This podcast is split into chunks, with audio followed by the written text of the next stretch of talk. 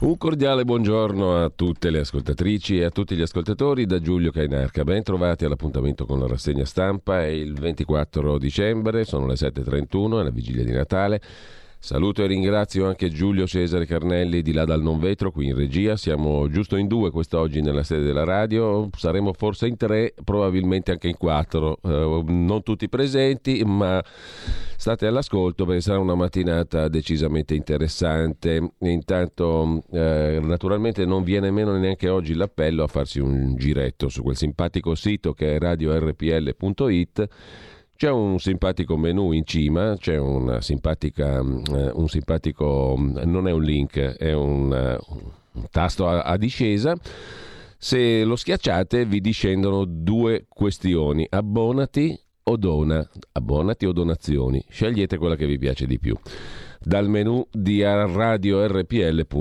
La faccio corta perché se non hai fatto l'abbonamento cosa aspetti, come dice il povero gattino col bicchierino in mano che vi sorride e vi invita a farvi un giro ulteriore sul sito di Radio RPL. In evidenza abbiamo la controinchiesta sulla strage di Erba. Ascoltatela, fatevi un'opinione, è un caso di giustizia per così dire, eh, emblematico di questo paese, e così come c'è un'altra vicenda un po' inquietante, il richiamo numero 16, la distopia Covid di Manuel Montero, che potete leggere o ascoltare bellamente sceneggiato dalla nostra truppa di Radio RPL. RadioRPL.it sostienici, abbonati e eh, se no fai una donazione. È molto molto molto facile e anche un po' divertente perché potrete poi partecipare, tanto fatelo, eh, coloro che hanno abbonato, fatto l'abbonamento come Speakers Corner nel, nell'angolo di coloro che possono dire la propria, qui si può dire la propria in tanti modi, ma c'è una simpatica modalità di incanalare le proprie opinioni attraverso l'abbonamento.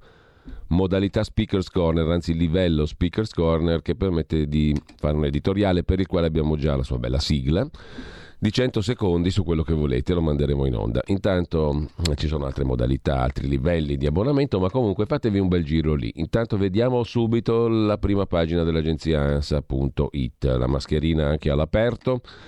Chiuse le discoteche, le nuove misure per decreto. Il decreto per le festività è stato elaborato dal governo ieri, approvato per frenare la temibile variante Omicron. Mascherine obbligatorie anche all'aperto, FFP2 in alcuni ambiti, tipo bus treni aerei e altro, locali da ballo chiusi fino al 31 gennaio e la categoria protesta e parla di governo delittuoso. Si potrà consumare al banco nei locali al chiuso soltanto con il Super Green Pass, che servirà anche nei musei, quindi per andare a bere caffè al banco nei locali al chiuso Super Green Pass, cioè quello con terza dose. La durata del pass peraltro viene ridotta a sei mesi. La terza dose si può fare a quattro mesi dalla seconda. Atteso però su questo l'ok dell'Agenzia del Farmaco, l'AIFA. È scontro sull'obbligo di vaccino. Secondo titolo, mm, cronaca nera, commerciante reagisce a rapina, ucciso nel napoletano a Bosco Reale, titolare di una pescheria, ha inseguito i banditi, è stato colpito. Sulla manovra, ok del Senato alla fiducia sul maxi emendamento, il testo passa alla Camera per il via libera definitivo e poi i numeri Covid, 44.595 casi record da inizio pandemia, 168 le vittime, vola l'incidenza da 241 a 352 casi di contagio per 100.000 abitanti. Omicron dominante, la variante al 28% dei contagiati raddoppia ogni due giorni. L'altro titolo in primo piano Sull'ANSA riguarda la bozza del PNRR, 102 obiettivi nell'anno prossimo, valore 40 miliardi. Draghi ha detto abbiamo già raggiunto 51 obiettivi per la prima rata da 24,1 miliardi. Chi ci capisce bravo su ste robe complicate. E mm, intanto sciame sismico nel Catanese, la, la scossa più forte, magnitudo 4.3 eh, e ancora Covid, nuovo record di contagi anche in Gran Bretagna, in Francia, a New York, molte meno vittime però in Gran Bretagna e altrove rispetto alle nostre. Qualcuno fa osservare, come vedremo dalla rassegna stampa, e ancora ultimo ok all'assegno unico. Arriva con la nuova IRPEF a marzo, l'assegno unico che sostituisce le varie provvigioni per la famiglia, per i figli da gennaio sarà possibile fare domanda per l'assegno universale per i figli. Da marzo inizieranno le erogazioni, non più in busta paga, ma l'INPS pagherà sul conto corrente del soggetto, del cittadino. C'è ancora la cronaca in primo piano sull'ANSA, depistaggi, caso Cucchi, chieste otto condanne per i carabinieri. Il pubblico ministero ha sollecitato sette anni per il generale Alessandro Casarsa e ancora dalla prima pagina dell'agenzia ANSA, Salvini incontra Draghi, interverremo sulle bollette del gas e della luce. In primo piano anche l'incontro fra Draghi e Macron, presidente francese, riformare le regole di bilancio dell'Unione Europea, il patto di stabilità, insomma le regole di finanza pubblica targate Unione Europea. Un editoriale, lo leggeremo poi a doppia firma, Draghi-Macron, è stato pubblicato sul sito del Financial Times intitolato Le regole di bilancio dell'Unione Europea devono essere riformate se vogliamo garantire la ripresa. Sul testo, secondo fonti dell'Eliseo, è stato consultato anche Scholz. E poi una notizia di salute, tumore nel cuore, un neonato operato durante il parto direttamente, intubato, attaccato alla placenta, salvo a Torino con una tecnica particolare chiamata Exit. E lasciamo con questo l'agenzia. ANSA, come al solito guardiamo anche la DN Kronos che in apertura mette il decreto di Natale che poi approfondiremo subito sulla scorta del riassunto che ne fa il Corriere della Sera, due paginate, discoteche chiuse, no alle feste di Capodanno in piazza, Green Pass con durata ridotta, mascherine obbligatorie, FFP2 in determinati casi, sono alcune delle misure della stretta decisa dal Consiglio dei Ministri. Variante Omicron che avanza in Europa con contagi record. E poi la manovra, ok, del Senato, fiducia sul maxi emendamento, anche lì vedremo un po' in sintesi i contenuti della manovra di finanza pubblica o finanziaria, come si diceva una volta. Ancora dalla prima pagina dell'agenzia ANSA, quarta dose, il dietro front di Israele, dopo i dati della Gran Bretagna sulla variante Omicron. E poi la morte dell'ex senatore dei 5 Stelle, Novax, il senatore Pepe, è morto, ironia della sua sorte, per Covid. Con ciò lasciamo eh, l'ADN Cronos e andiamo a vedere adesso le prime pagine dei quotidiani di oggi. Come di consueto partiamo dal primo capitolo della Trimurti, il Corriere, il Corriere della Sera. La Trimurti, come sapete, si compone di Corriere Stampa Repubblica, gli ultimi due ormai sono una Murti sola perché in realtà sono pa- dello stesso padrone, Elkan e mh, mm, dintorni, ma comunque cominciamo dal Corriere della Sera di Urbano Cairo. Picco di contagi, feste vietate, no ai veglioni, chiuse le discoteche, da febbraio Green Pass valido sei mesi, terza dose dopo quattro mesi. Ieri 44.000 casi e oltre è il record da inizio pandemia e poi saranno obbligatorie le mascherine FFP2 sugli autobus e al cinema. Vaccino anche per il caffè al bar. Super Green Pass, vaccino di terza dose oltretutto per avere il caffè al bar. Questa è la sintesi. Bollette e casa, le novità della manovra è l'altro argomento. Il terzo è il PNRR. Comunque sulla manovra le tasse, taglio di 8 miliardi. La casa, la famiglia, i giovani, le pensioni, le aziende. Tutte le misure della manovra che ora ha un testo definitivo e sarà portata al voto tra il 28 e il 30 dicembre. Vale 32 miliardi, intanto dall'Unione Europea PNRR arrivano 24,1 miliardi. Sul Corriere anticipato in prima pagina l'editoriale a firma congiunta Draghi-Macron di cui parlavamo prima, il patto di stabilità, cioè le regole dell'Unione Europea sulla finanza pubblica, sulle nostre tasche, in poche parole, sono da rivedere, così l'Europa potrà crescere. L'Unione Europea è stata spesso accusata di fare troppo poco e di agire troppo tardi nell'affrontare la crisi. La risposta collettiva alla recessione Covid-19 non è stata né troppo poco né è arrivata troppo tardi. Inizia così la lettera che poi leggeremo. La foto del Corriere della Sera invece foto iconica della scrittrice Joan Didion che ha narrato il volto cinico dell'America, iniziò come giornalista, reportage, era nata nel 1934, da bambina copiava i racconti di Hemingway per scoprirne i segreti. È morta ieri la giornalista di reportage e scrittrice americana Joan Didion, a dieci giorni dall'uscita del suo nuovo libro. Soffriva da tempo del morbo di Parkinson. Ha narrato il volto cinico dell'America. Sondaggio sulla politica interna di Nando Pagnoncelli, tre partiti stanno tutti lì, in due punti, il partito, quindi sono tutti alla pari sostanzialmente perché i sondaggi, come si sa, fallano di due o tre punti percentuali. In ogni caso, Il Partito Democratico sarebbe in testa con il 20,7%, la Lega al 20,1%, torna seconda e supera Fratelli d'Italia al 18,8%.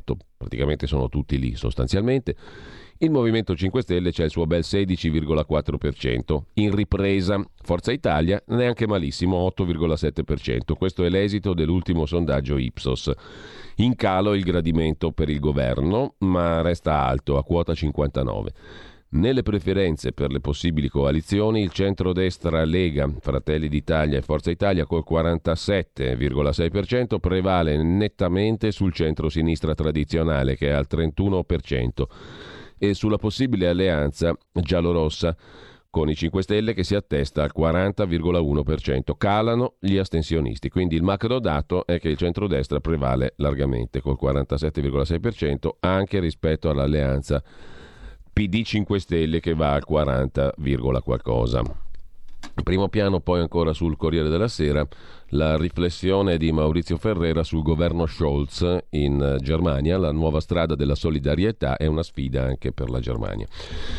Così sul Corriere della Sera. Vediamo eh, la mm, seconda tappa della Trimurti, la Repubblica, l'apertura di Repubblica è dedicata anche qui alla variante Omicron, ma Repubblica e la stampa, che è con sorella e c'ha lo stesso papà, il proprietario appunto Elkan Fiat e compagnia, eh, la stampa mm, e la Repubblica offrono in primo piano un'intervista a Papa Francesco, il mio Natale con i cappelletti di nonna Maria. Riceve a casa Santa Marta Bergoglio per una conversazione sull'imminenza delle feste. Nell'imminenza delle feste parla del significato del Natale oggi, dei poveri, degli emarginati, di come viveva le feste da piccolo. E di spalla sulla Repubblica il Quirinale, Salvini al bivio tra Draghi e Berlusconi. Il segretario della Lega si trova un bivio, sostenere l'ascesa di Draghi e andare a elezioni, anche se molti dicono pur se Draghi va al Quirinale non si vota, o tenere fede al patto con Berlusconi a oltranza e costringere Draghi al suo posto ancora per 12 mesi. Su questa scelta potrebbe giocarsi la sua leadership, scrive Repubblica, che però dedica l'apertura a Omicron, è il Natale di Omicron questo, la variante del coronavirus, la spallata, superati 44.000 contagi mai così tanti dall'arrivo della Covid, la variante provoca un terzo dei casi, nuove misure, mascherine FFP2 per cinema e autobus, bar e ristoranti solo col pass, discoteche chiuse. Intanto Italia e Francia chiedono la cancellazione del debito per la pandemia, più o meno. Ancora in prima pagina su Repubblica parlano gli esperti, Fauci dagli Stati Uniti, virologo che ha consigliato i presidenti degli Stati Uniti, nel 2022 gestiremo il virus, prematura l'idea della quarta dose, parla anche il presidente dell'Istituto Superiore di Sanità Italiana Brusaferro, i numeri cresceranno, bisogna evitare l'assalto agli ospedali. Così, in prima pagina su Repubblica che chiude con uh, teneri alcolisti, così gli adolescenti si perdono nel bere. Sempre più bassa l'età di chi inizia a darsi all'alcol. Non è un bel effetto, tra l'altro accelerato dalla Covid. Lasciamo la Repubblica, andiamo alla stampa di Torino. La consorella di Repubblica che apre con i contagi da record, con lo stop alle feste, col decreto di cui parleremo dopo eh, e, e sempre dal primo piano taglio alto della stampa, l'editoriale del direttore Massimo Giannini, non mandate nonno Draghi ai giardinetti, per carità. L'anno 2 dopo Covid è agli sgoccioli, a essere onesti speravamo meglio, dopo 22 mesi la guerra non è vinta contro il virus. E ancora tra noi il maledetto Covid combatte, resiste, Delta Omicron, eccetera, eccetera. Ma l'importante è non mandare nonno Draghi ai giardinetti. Sul decreto contro la Covid, anche la virologa Antonella Viola, in prima pagina sulla stampa, serviva più coraggio, serviva rendere obbligatoria la vaccinazione, anche se le nuove misure varate dal governo vanno nella direzione giusta. Le regole flessibili di bilancio per una nuova Unione Europea le chiedono Draghi e Macron, l'abbiamo già visto, e poi l'intervista con Papa Francesco, che anche sulla stampa occupa due pagine. I poveri in fila per il pasto caldo che è un'altra delle cose tipicamente natalizie, fa fino sotto Natale eh, occuparsi dei poveri di cui ci si fotte per tutto il resto dell'anno. Scusate l'eleganza francese. Lasciamo Anche la prima pagina della stampa, che si chiude come al solito con il buongiorno eh, di Mattia Feltri, intitolato oggi Una piccola idea. Da qualche tempo gira la storia di sette giovani uomini fiorentini che si sono posti la giusta domanda. Come mai il mercato del delivery, la consegna del cibo a domicilio, continua a crescere, fa affari favolosi, ma i rider, chi il cibo lo consegna, lavorano sempre di più, guadagnano sempre poco e di diritti nemmeno l'ombra? Potevano rispondersi come ci si risponde di solito, perché il mondo è cattivo e io ne sono vittima. È anche vero, ma non basta, scrive Mattia Feltri. Per fortuna i sette di Firenze hanno deciso di fondare una cooperativa dal nome evocativo Robin Food, la cui è in regola è di assumere i rider con contratto stabile e assicurazione. Sono sicuro che se la caveranno alla grande e gli auguro lo stesso successo conseguito da Andy Hunter, fondatore negli Stati Uniti di bookshop.org piattaforma che ha messo in rete 1100 librerie indipendenti e dal febbraio 2020 ha venduto libri per 18 milioni di dollari. Chiamano Hunter il salvatore delle piccole librerie. Anche stavolta è vero, ma non basta. A salvarsi sono stati i librai che, invece di piangere sulla malvagità di Amazon, sul destino cinico e baro, hanno preferito guardare in faccia il mondo che cambia e coglierne le opportunità.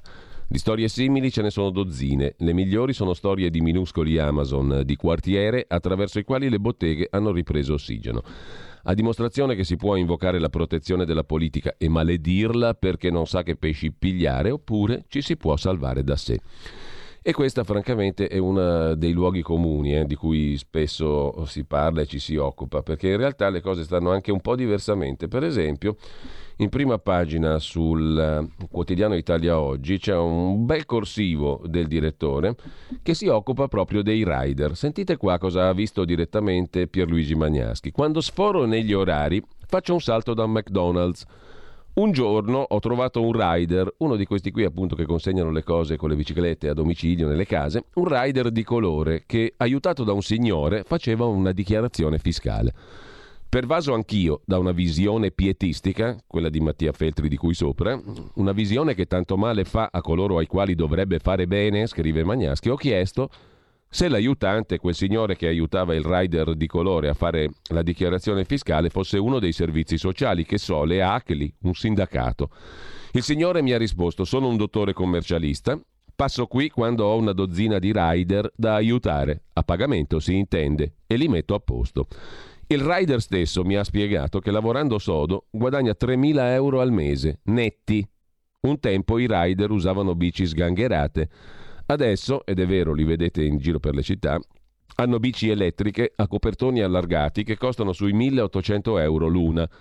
I buonisti non li vogliono vedere per difenderli, dicono.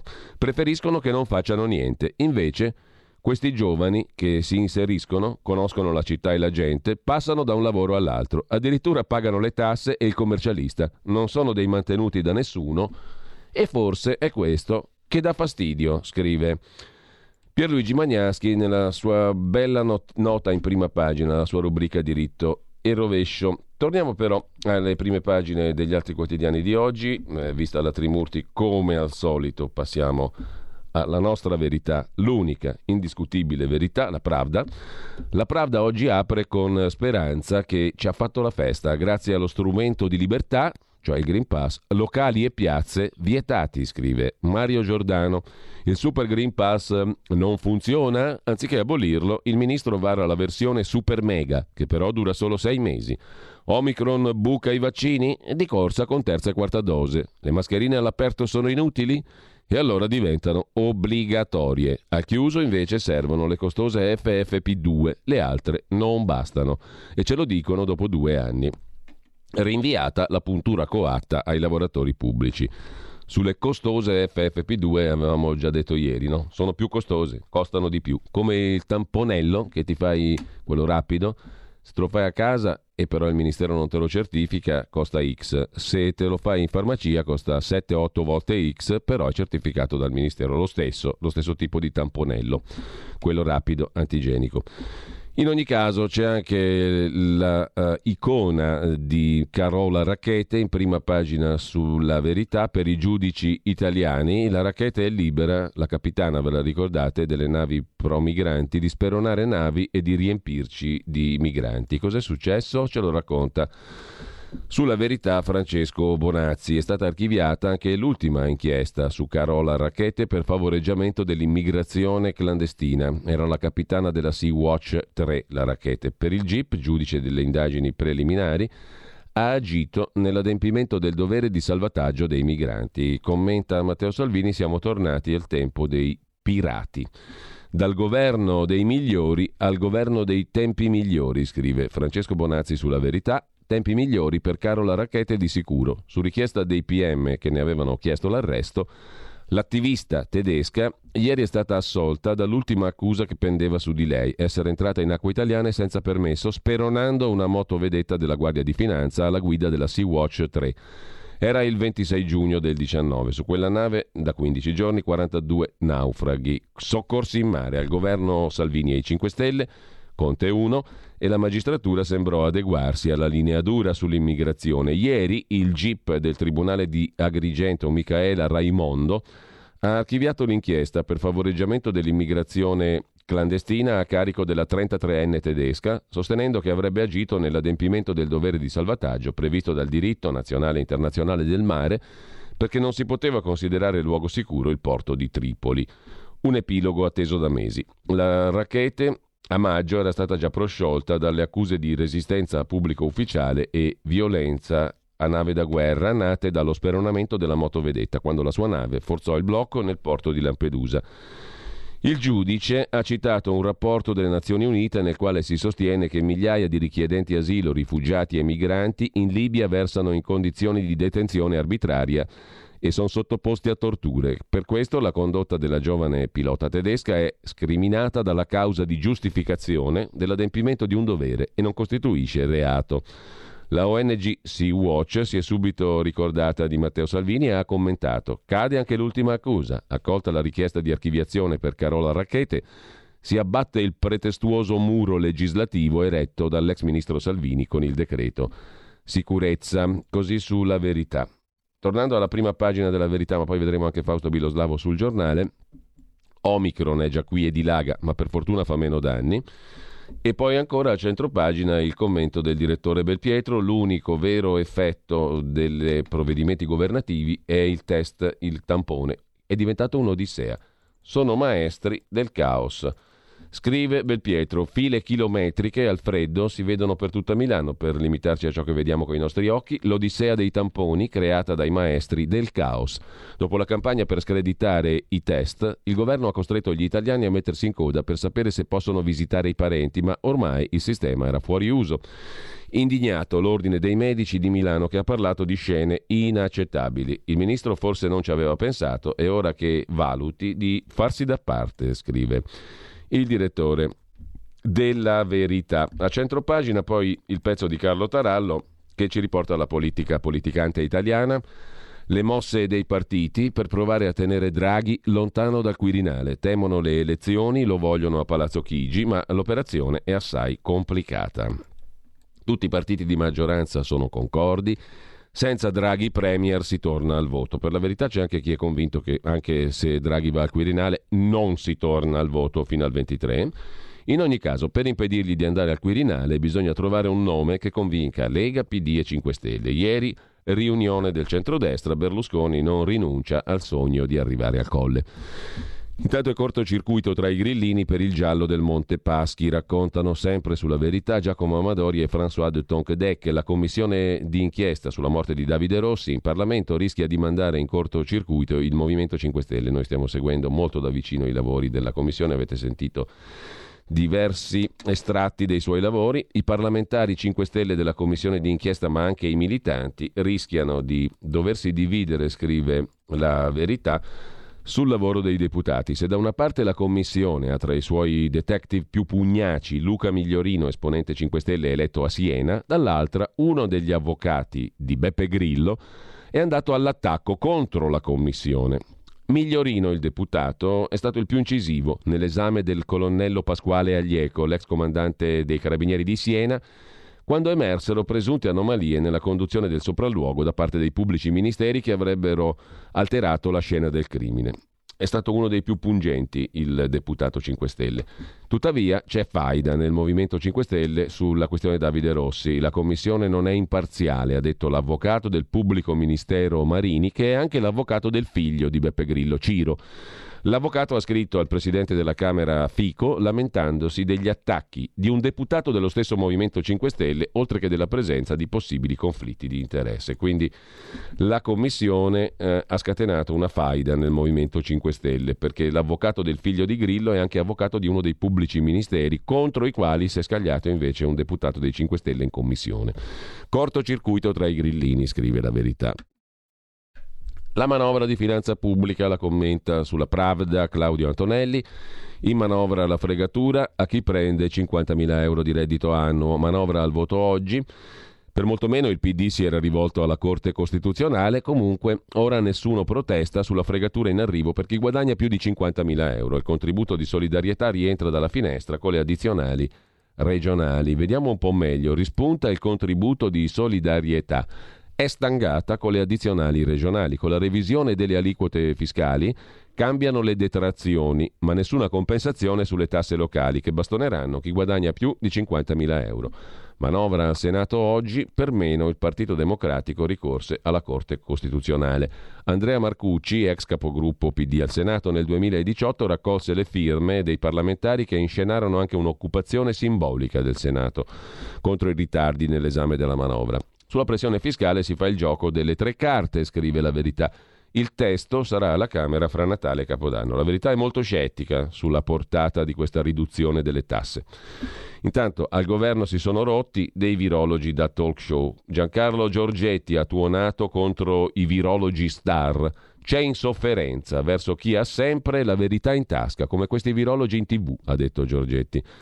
E ancora in primo piano Francesco Borgonovo, la vigliaccata sui bambini ridotti a scudi per gli adulti. Siamo passati dal terrore sanitario all'inferno burocratico, scrive il vice direttore della Verità. Attacco ai bambini, perché temono il Natale e chiedono loro il vaccino, ci viene detto. Pressione ormai senza freni per vaccinare i piccoli, dal blef sui ricoveri al ricatto psicologico. Sarebbero i bambini a chiedere di essere vaccinati perché sentono di essere degli untori e quindi chiedono di vaccinarsi. Avete visto i bambini in giro che chiedono di vaccinarsi? È piena Milano di bambini, esci di, di casa e trovi bambini che implorano il vaccino, non chiedono più la carità, poverini, chiedono il vaccino. Anche i bambini poveri, che fanno sempre Natale anche loro, eh? la fiammiferaia o la sigaraia, come raccontava nella barzelletta che abbiamo mandato l'altro giorno il magnifico Silvio Berlusconi. Intanto il presepe con le siringhe e le ONG tradisce il Natale, scrive. A fondo pagina sulla verità Lorenzo Bertocchi, mettete le statuine al posto giusto. C'è anche chi ha fatto il presepe con le siringhe e, e varie cose, diciamo così. Il vero presepe è fatto con l'unico atteggiamento possibile, scrive Bertocchi, quello di chi riconosce, o almeno si domanda qualcosa, sull'identità del bambinello. Il Natale è Natale e anche le statuine hanno un significato preciso, storico, simbolico, di fede. I presepi con le ONG o le siringhe si possono lasciare agli eredi di Erode. Chiude la prima pagina della verità, intanto prepariamo anche il primo brano musicale di oggi. Oggi facciamo un Natale serio come si deve anche dal punto di vista musicale e tra poco ne avremo un saggio. Eh, chiude, dicevamo, la prima pagina della nostra ineguagliabile Pravda, Marcello Veneziani, La solitudine e la tenerezza di Nietzsche, inteso come Friedrich Nietzsche, il filosofo tedesco, superuomo troppo umano. Natale in solitudine, intorno al collo una treccia di capelli di sua madre, unico legame con la famiglia lontana. Così Natale è riuscito a essere un giorno di festa, scrive Friedrich Nietzsche ai suoi familiari, raccontando il suo Natale solitario a Nizza nel 1885, scrive Marcello Veneziani. Nell'aprire il suo pacco di Natale, racconta ancora Veneziani in, in prima pagina sulla verità, eh, che gli avevano mandato i familiari, L'impazienza di scartare i doni, la sua vista precaria, gli giocano un brutto scherzo, sgusciano via i soldi che gli ha mandato sua madre. Perdonate il vostro animale cieco, scrive Nietzsche a sua sorella, e spera che i soldi li abbia raccolti una povera vecchietta e che abbia così trovato per strada il suo Gesù bambino. Nelle lettere di Nietzsche la grandezza del pensiero forte volge alla dolcezza di un animo delicato che compra un anellino da donare alla piccola Adrienne, una bambina che gli sorride a Sils Maria. È umano, troppo umano questo Nietzsche nel suo epistolario 1885-1889, edizione Adelphi. Bello, bellissimo come sempre, del resto il pezzo di Marcello Veneziani che oggi ci porta alla solitudine fin troppo umana di Friedrich Nietzsche. Dall'epistolario, che copre gli ultimi anni di lucidità prima della pazzia, emerge il borghese dimesso sotto la maschera del filosofo dell'Ubermensch, del superuomo. Attento al centesimo, vive in ristrettezze alla costante ricerca del sole e del caldo, in attesa delle cassettine di viveri che gli spediscono i parenti. Insomma, un Nietzsche molto diverso da quello che abbiamo in mente. Intanto, prima pausa musicale di oggi. Il brano numero uno mm, per oggi è eh, dedicato a un classico di Natale, l'oratorio di Natale di Johann Sebastian Bach, 1734-1735. È un ciclo di sei cantate per il periodo natalizio di quei due anni, appunto, cioè per gli allora tre giorni di festa, 25, 26, 27 dicembre, Storia della nascita secondo San Luca, Vangelo di San Luca, ver, capitolo 2, versetti 1-20. Il giorno di Capodanno, circoncisione e nominazione secondo San Luca, la domenica dopo Capodanno e l'Epifania del 6 gennaio con la visitazione dei magi secondo San Matteo. L'oratorio di Natale di Johann Sebastian Bach.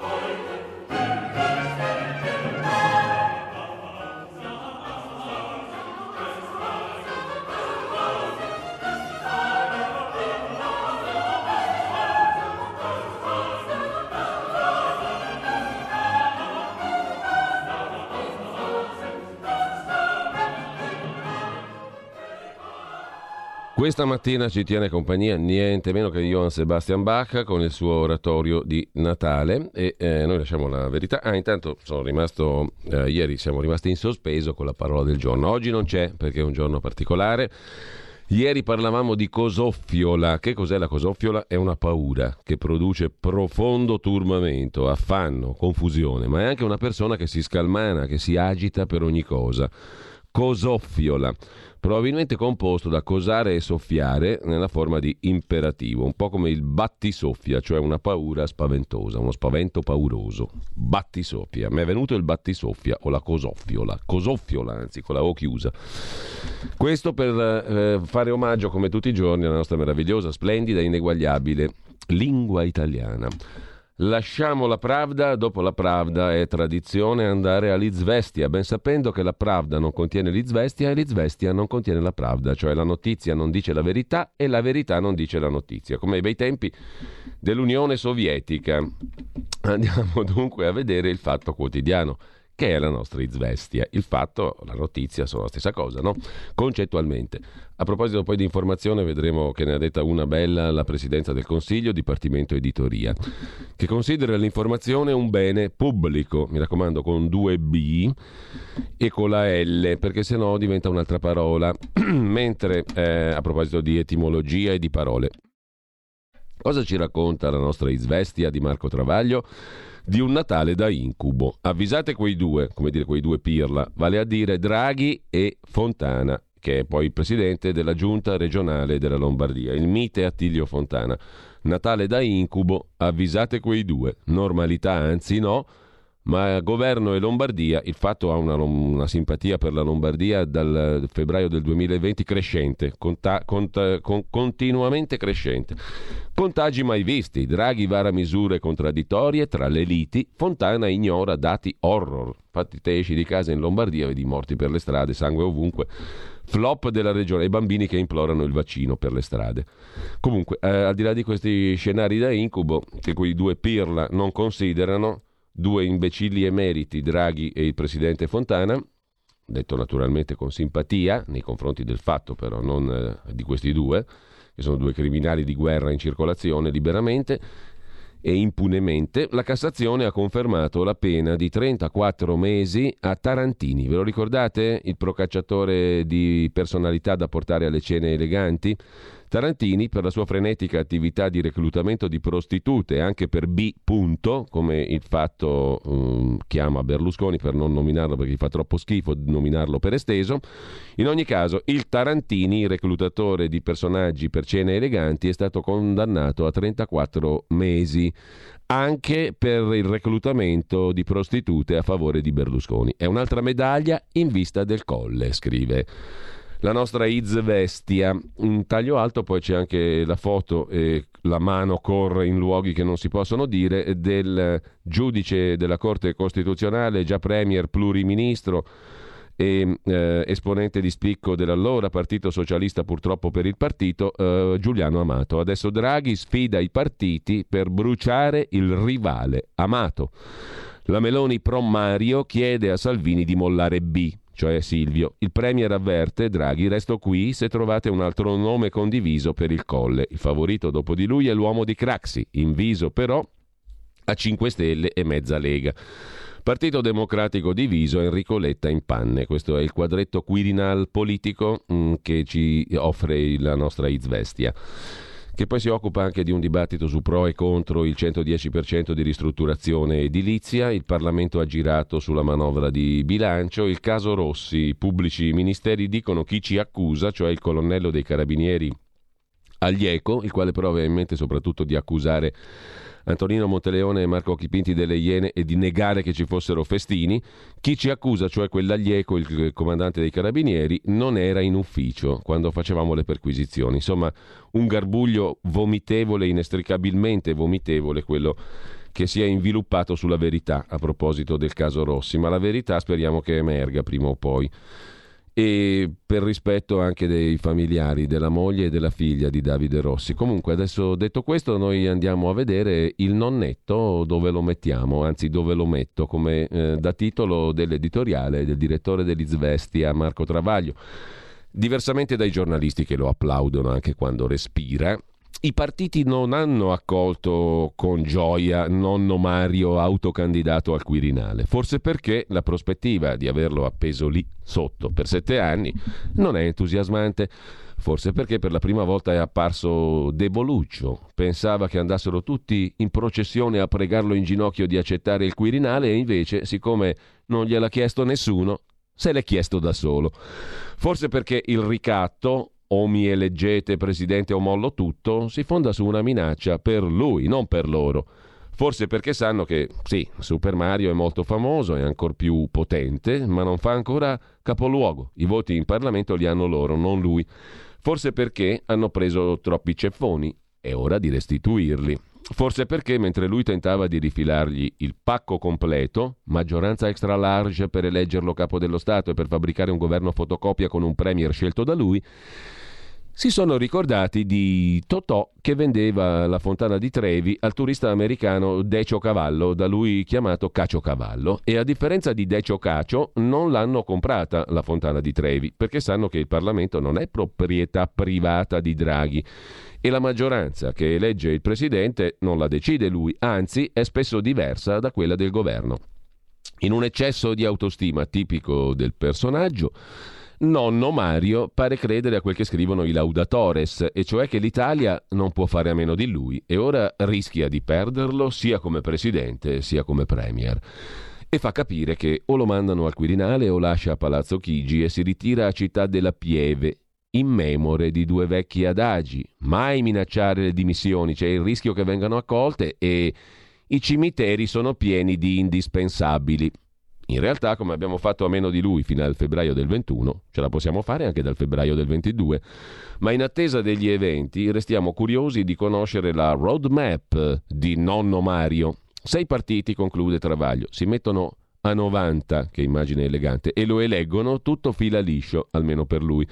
Ma se eleggono un altro, con la maggioranza attuale o con un'altra, non può certo dimettersi da premier per lesa maestà, mettendo su il broncetto, come i bambini dell'oratorio che se ne vanno con la palla perché i compagnucci non gliela passano. Tanto più se, visti i dati Covid di ieri, l'Italia fosse travolta dalla quarta ondata bis targata Omicron aggravata dagli errori del governo Draghi. Per tornarsene a casa, conclude Travaglio, Draghi dovrà sfoderare una scusa un po' più robusta del broncio per mancata incoronazione, tipo che so, me ne vado perché ho Pilates, oppure adesso devo proprio scappare perché ho danza. Così la mette il nostro Marco Travaglio che noi lasciamo immantinente per andare dopo l'Isvestia, dopo la Pravda, alla Libertà. Libero apre la sua prima pagina con questo titolo Scommessa vinta Natale da Liberi. Libero è diventato di un filo governativo bestiale, terrificante sul virus. Boom di contagi, non di ricoveri. Vaccini e Green Pass hanno evitato il lockdown. Natale da liberi, nuove misure. Da febbraio certificato verde ridotto a sei mesi, mascherine all'aperto, discoteche chiuse. Morto di Covid l'ex senatore Pepe dei 5 Stelle che era un acceso no-vax. Intanto le toghe rosse mettono il veto a Berlusconi nella partita per il Quirinale e scrive Alessandro Sallusti la nostra giustizia andrebbe chiusa, troppi schiaffi alla politica. La giustizia italiana andrebbe chiusa, non riformata, sciolta e rifondata, con un nuovo statuto, con un solo articolo. Magistrati e giudici si occupano esclusivamente dell'amministrazione della giustizia, applicano le leggi approvate dal Parlamento sovrano sulle quali non hanno diritto di interferire.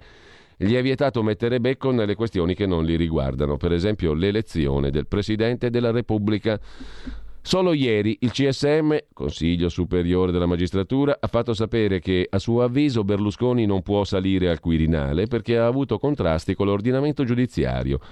E nelle motivazioni della sentenza che assolve Carola Rachete, la capitana che con la sua nave ONG carica di immigrati speronò in un porto una motovedetta della Guardia di Finanza e violò il blocco, i giudici scrivono che per gli scafisti è dovere trasportare i clandestini dalle coste africane a quelle italiane. E poi ancora, tre pubblici ministeri di Siena, coinvolti nel pasticcio brutto delle indagini beffa sulla morte di Davide Rossi, hanno diffidato il presidente della Camera Roberto Fico dal rendere pubblici i lavori della commissione di inchiesta sul caso. Ne va della loro immagine. Da più parti della magistratura si leva una protesta contro le nuove norme poi che impongono ai magistrati di evitare l'agonia mediatica agli imputati, cosa che stride col fatto che nel loro tribunale del CSM, la commissione disciplinare, i nomi dei magistrati sotto accusa vengono omessi per difendere il loro onore e la loro privacy. Parliamo di quattro schiaffoni che i magistrati danno alla politica in sole 24 ore. Carola Racchete assolta, per i giudici è un dovere riempirci di clandestini, titolo ancora libero. Poi Vittorio Feltri, la Lombardia si conferma prima della classe, la sinistra ora si vergogni.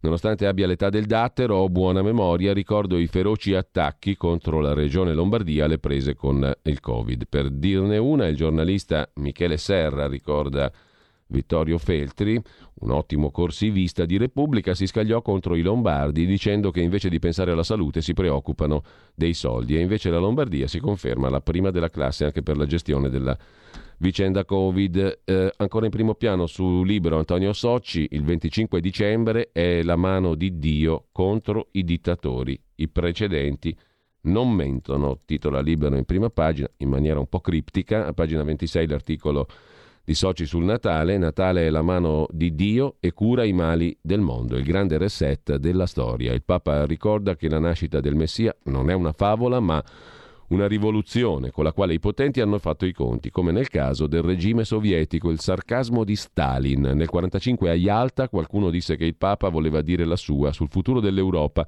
e Stalin replicò sarcastico quante divisioni ha il Papa? La replica del Papa nel 1953, quando arrivò la notizia della morte del leader sovietico, il Papa esclamò: Ora Stalin vedrà quante divisioni abbiamo lassù.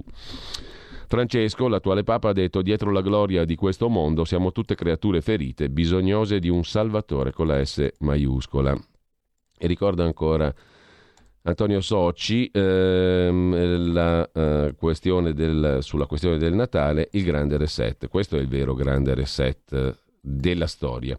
Chiudiamo dalla prima pagina di Libero segnalando anche a centro pagina la vicenda delle commissioni di inchiesta parlamentare sulla morte di Davide Rossi, dei pubblici ministeri che vogliono imbavagliare le indagini su Davide Rossi minacciando la commissione di inchiesta parlamentare. E poi una notizia economica la dà Nino Sunseri, il Super Enalotto venduto agli irlandesi, ceduta per un miliardo e 900 milioni la Sisal, la società che inventò Totocalcio e Totip. La mitica schedina del Totocalcio è volata in Irlanda.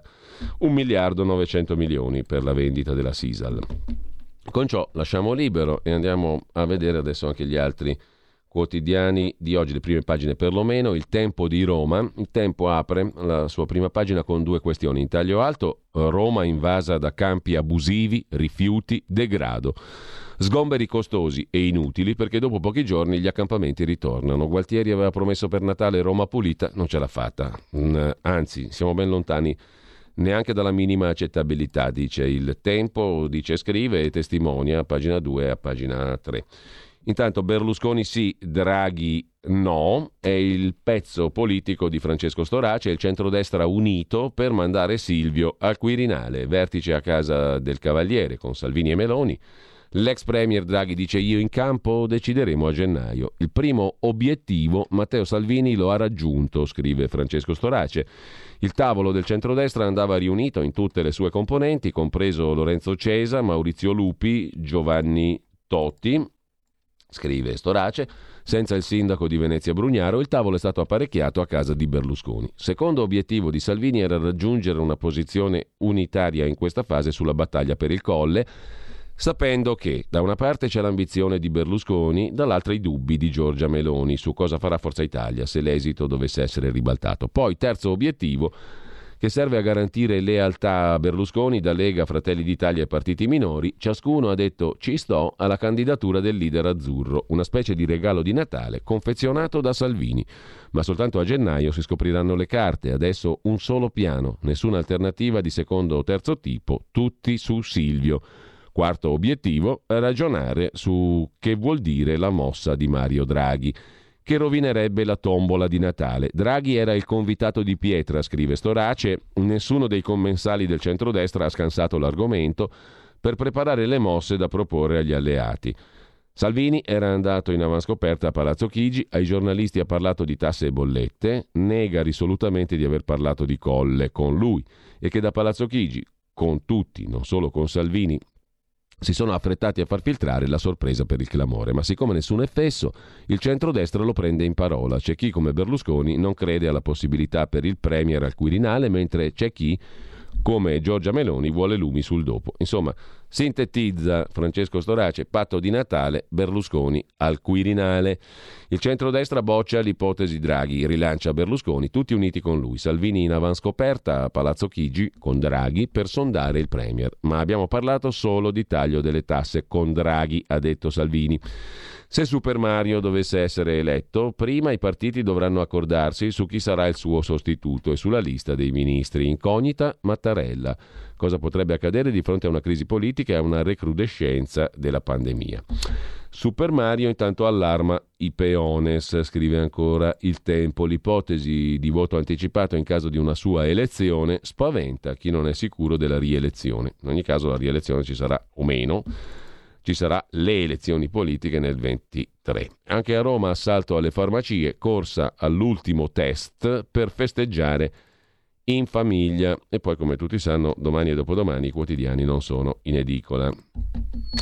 Lasciamo anche il tempo di Roma e scorrendo le prime pagine ancora da vedere cosa ci rimane da vedere, ci rimane da vedere per esempio il domani di eh, Carlo De Benedetti, il quotidiano di Carlo De Benedetti che mette in prima pagina come sempre un editoriale e un pezzo principale, l'editoriale è sul Natale al bivio fra speranza e disperazione nel futuro.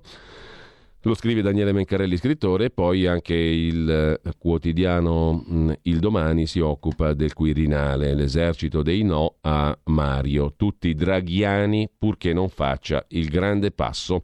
Il meno ostile è Letta, deve far sì che sul Quirinale il centro-sinistra non perda pezzi. Da Colau a Cartabia le alternative come Premier, se Draghi va al colle, non convincono Lega, Forza Italia e 5 Stelle. Così sul domani. Avvenire, il quotidiano di ispirazione cattolica, apre con un taglio alto dedicato alle storie di Natale, i samaritani che fasciano i piedi dei profughi. In Terra Santa la scuola che rompe il silenzio, da Trieste a Betlemme passando per gli ospedali, i luoghi del dolore e della fatica abitati dalla presenza di chi si dona per aiutare.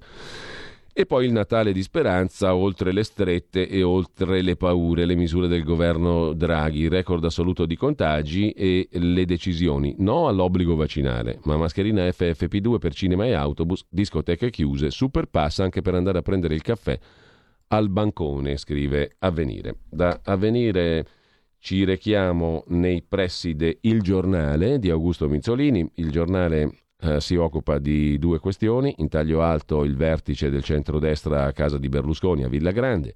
Il centrodestra si promette fedeltà, noi uniti, siglato il patto e Berlusconi dice io al Quirinale è ancora troppo presto. Un'occasione unica, l'unità del centrodestra che non va sprecata, scrive Augusto Minzolini. L'altro argomento è divisi dal Natale, vaccinati e Novax. Ok al decreto festività, super Green Pass per bar e ristoranti, feste in piazza annullate, obbligo di mascherine all'aperto, quasi 45.000 casi, boom in Lombardia. Fausto Biloslavo si occupa di Carola Racchetta e tutte le ONG libere di invadere l'Italia, pagina 13 c'è il pezzo di dettaglio e sempre dal giornale in prima pagina un numero che spaventa. Tasse record. 513 miliardi. Bollette, famiglie in crisi. La ripresa è frenata dalle tasse e dai rincari delle bollette. La ripresa italiana rischia di essere frenata dal caro energia. Per le famiglie la stangata in bolletta 11 miliardi e sul fronte fisco in 20 anni il gettito dell'erario è cresciuto del 40%. Il bottino per lo Stato nel 2021 ammonta a 513 miliardi di euro. Che botta ragazzi! E sempre rimanendo alle prime pagine dal giornale passiamo al giorno, il quotidiano nazionale, giorno nazionale resto del Carlino, discoteche chiuse e stangata sui Novax e poi i tamponati, una bella foto di gente in fila davanti a una farmacia per farsi il tamponello, l'antigenico, quello rapido, soprattutto è corsa ai test in vista del Natale, prezzi e efficacia, spendiamo 13 milioni al giorno, ma perfino il governo parla di frenesia pericolosa addirittura. E con ciò lasciamo anche il giorno, traslochiamo rapidamente nei dipressi del foglio, il foglio di Cerasa e Ferrara, in taglio alto, sotto la testata, il pezzo di Maria Rosa Mancuso su una scrittrice così bella ed elegante che non l'avevamo mai vista una uguale. Joan Didion, morta ieri, raccontava i fatti suoi solo se costretta, col suo sguardo unico. Gli altri argomenti, il debito Covid è debito di tutti, ecco dove porta l'asse Draghi-Macron, oltre alla lettera firmata dai due c'è di più, il piano firmato da Giavazzi e compagnia su fisco e debito che lancia un nuovo metodo, un manifesto per la nuova Europa. Ci sarà tempo per parlarne. E ancora in prima pagina sul foglio di oggi, eh, una censura che arriva fin dentro all'Università di Hong Kong, sempre più cinesizzata. Xi Jinping si compiace rimuovere tutte le memorie. La colonna della vergogna di Hong Kong, che testimoniava del massacro di piazza Tiananmen da parte delle autorità cinesi nell'89, è stata rimossa ieri. Cinesizzazione forzata e inevitabile e inarrestabile di Hong Kong. Ancora in primo piano, poi sul foglio, la riflessione di Giuliano Ferrara sul Quirinale su Draghi. Non si può dire abbiamo scherzato. Il fanta Quirinale è chi non vuole arrendersi a Draghi prima del tempo. Abbiamo scherzato, questo sarebbe il messaggio finale di una cieca insubordinazione del Parlamento e dei partiti a una cosa ovvia, necessaria alla soluzione per il Quirinale, cioè eleggere Draghi, Presidente della Repubblica. È lui il propulsore, il punto medio della maggioranza di emergenza che governa da un anno e che tutti a parole giudicano non rimpiazzabile fino alla fine della legislatura per ragioni forti. Credo che anche i più disinvolti praticoni della famosa girandola del Fantacolle, gli osservatori, i protagonisti di tante ondate di caotica ricerca di vantaggi di parte nella scelta del Presidente, si rendano conto del fatto che abbiamo scherzato stavolta è impraticabile, cioè Draghi deve andare assolutamente al Quirinale, scrive Giuliano Ferrara sul foglio. Dal foglio andiamo al mattino di Napoli Mattino di Napoli mette in primo piano, in apertura, il super pass, ma anche le parole di De Luca, presidente della giunta regionale campana, verso una nuova stretta, perché in giro, ha detto De Luca, ci sono troppi irresponsabili e quindi vedo inevitabili ulteriori restrizioni, ha detto il presidente della regione Campania.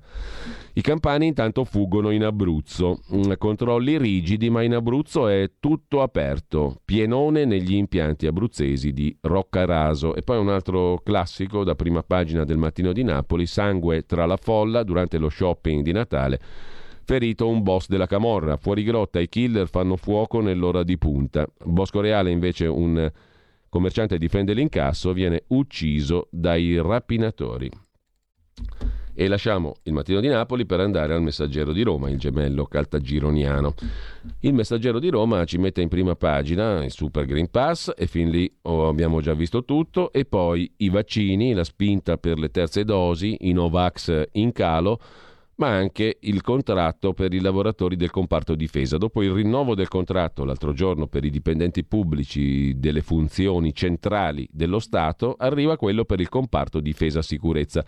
500.000 gli operatori coinvolti. L'accordo riconosce aumenti economici a regime di 128 euro medi lordi mensili, pari a un incremento percentuale del 4,26%. E poi una storiaccia da Roma prestiti facili agli amici per fare le vacanze, ora le pensioni dei dipendenti comunali di Roma sono a rischio. Un istituto di previdenza pubblico, IPA, di Roma, sfruttato per anni come un bancomat. Prestiti da 100.000 euro a dipendenti comunali già indebitati, che poi non saldavano le rate. Viaggi all'estero per i parenti dei dirigenti, stipendi raddoppiati agli impiegati interni. L'istituto di previdenza del Campidoglio è a un passo dalla bancarotta. Pensioni a rischio per 23.000 dipendenti comunali di Roma. Dopo la pausa sentiamo ancora un po' di Johann Sebastian Bach, la, l'oratorio di Natale per tirarci su e per eh, entrare nello spirito natalizio nel migliore dei modi. E poi vediamo la prima pagina del 24 ore e gli articoli principali di oggi, perché abbiamo visto praticamente tutte le prime pagine. Adesso entriamo nel dettaglio, cominciando naturalmente dal Super Maxi Mega Green Pass. Il futuro appartiene a chi fa squadra. Le radio italiane si uniscono per giocare la partita da protagoniste. Nasce l'app Radio Player Italia. 140 stazioni in una sola rete. Scegli la tua preferita e ascolta il suono perfetto del digitale. Gratis, senza registrazione. Senza interruzioni. Compatibile con tutti i device. Le notizie, la compagnia. La musica scelta da chi la ama, la conosce e la vive. Scarica Radio Player Italia. Il futuro batte con la radio nel cuore. Anche RPL è disponibile su Radio Player Italia.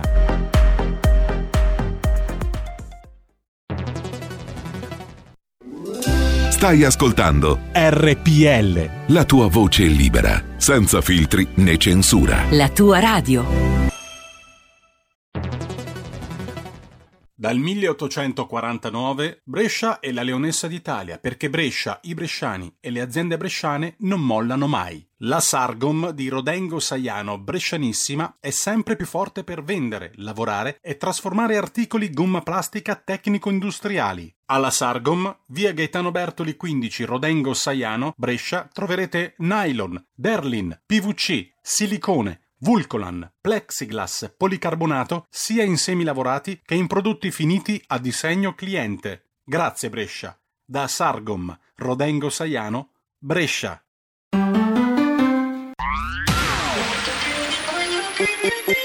Un suono così non l'hai mai sentito baby Da Plus molto più di quello che credevi Programmi, musica, multimedialità Da Plus suono nuovo di alta qualità Digital Radio, il suono perfetto. Dub Plus. Anche RPL, la tua radio, è in Digital Radio. Porta con te ovunque RPL la tua radio. Scarica l'applicazione per smartphone o tablet dal tuo store o dal sito radiorpl.it. Cosa aspetti?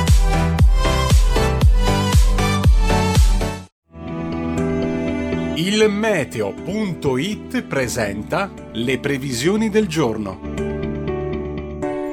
Venti meridionali sempre più intensi sull'Italia dove va aumentando la copertura nuvolosa specie al nord e su parte del centro.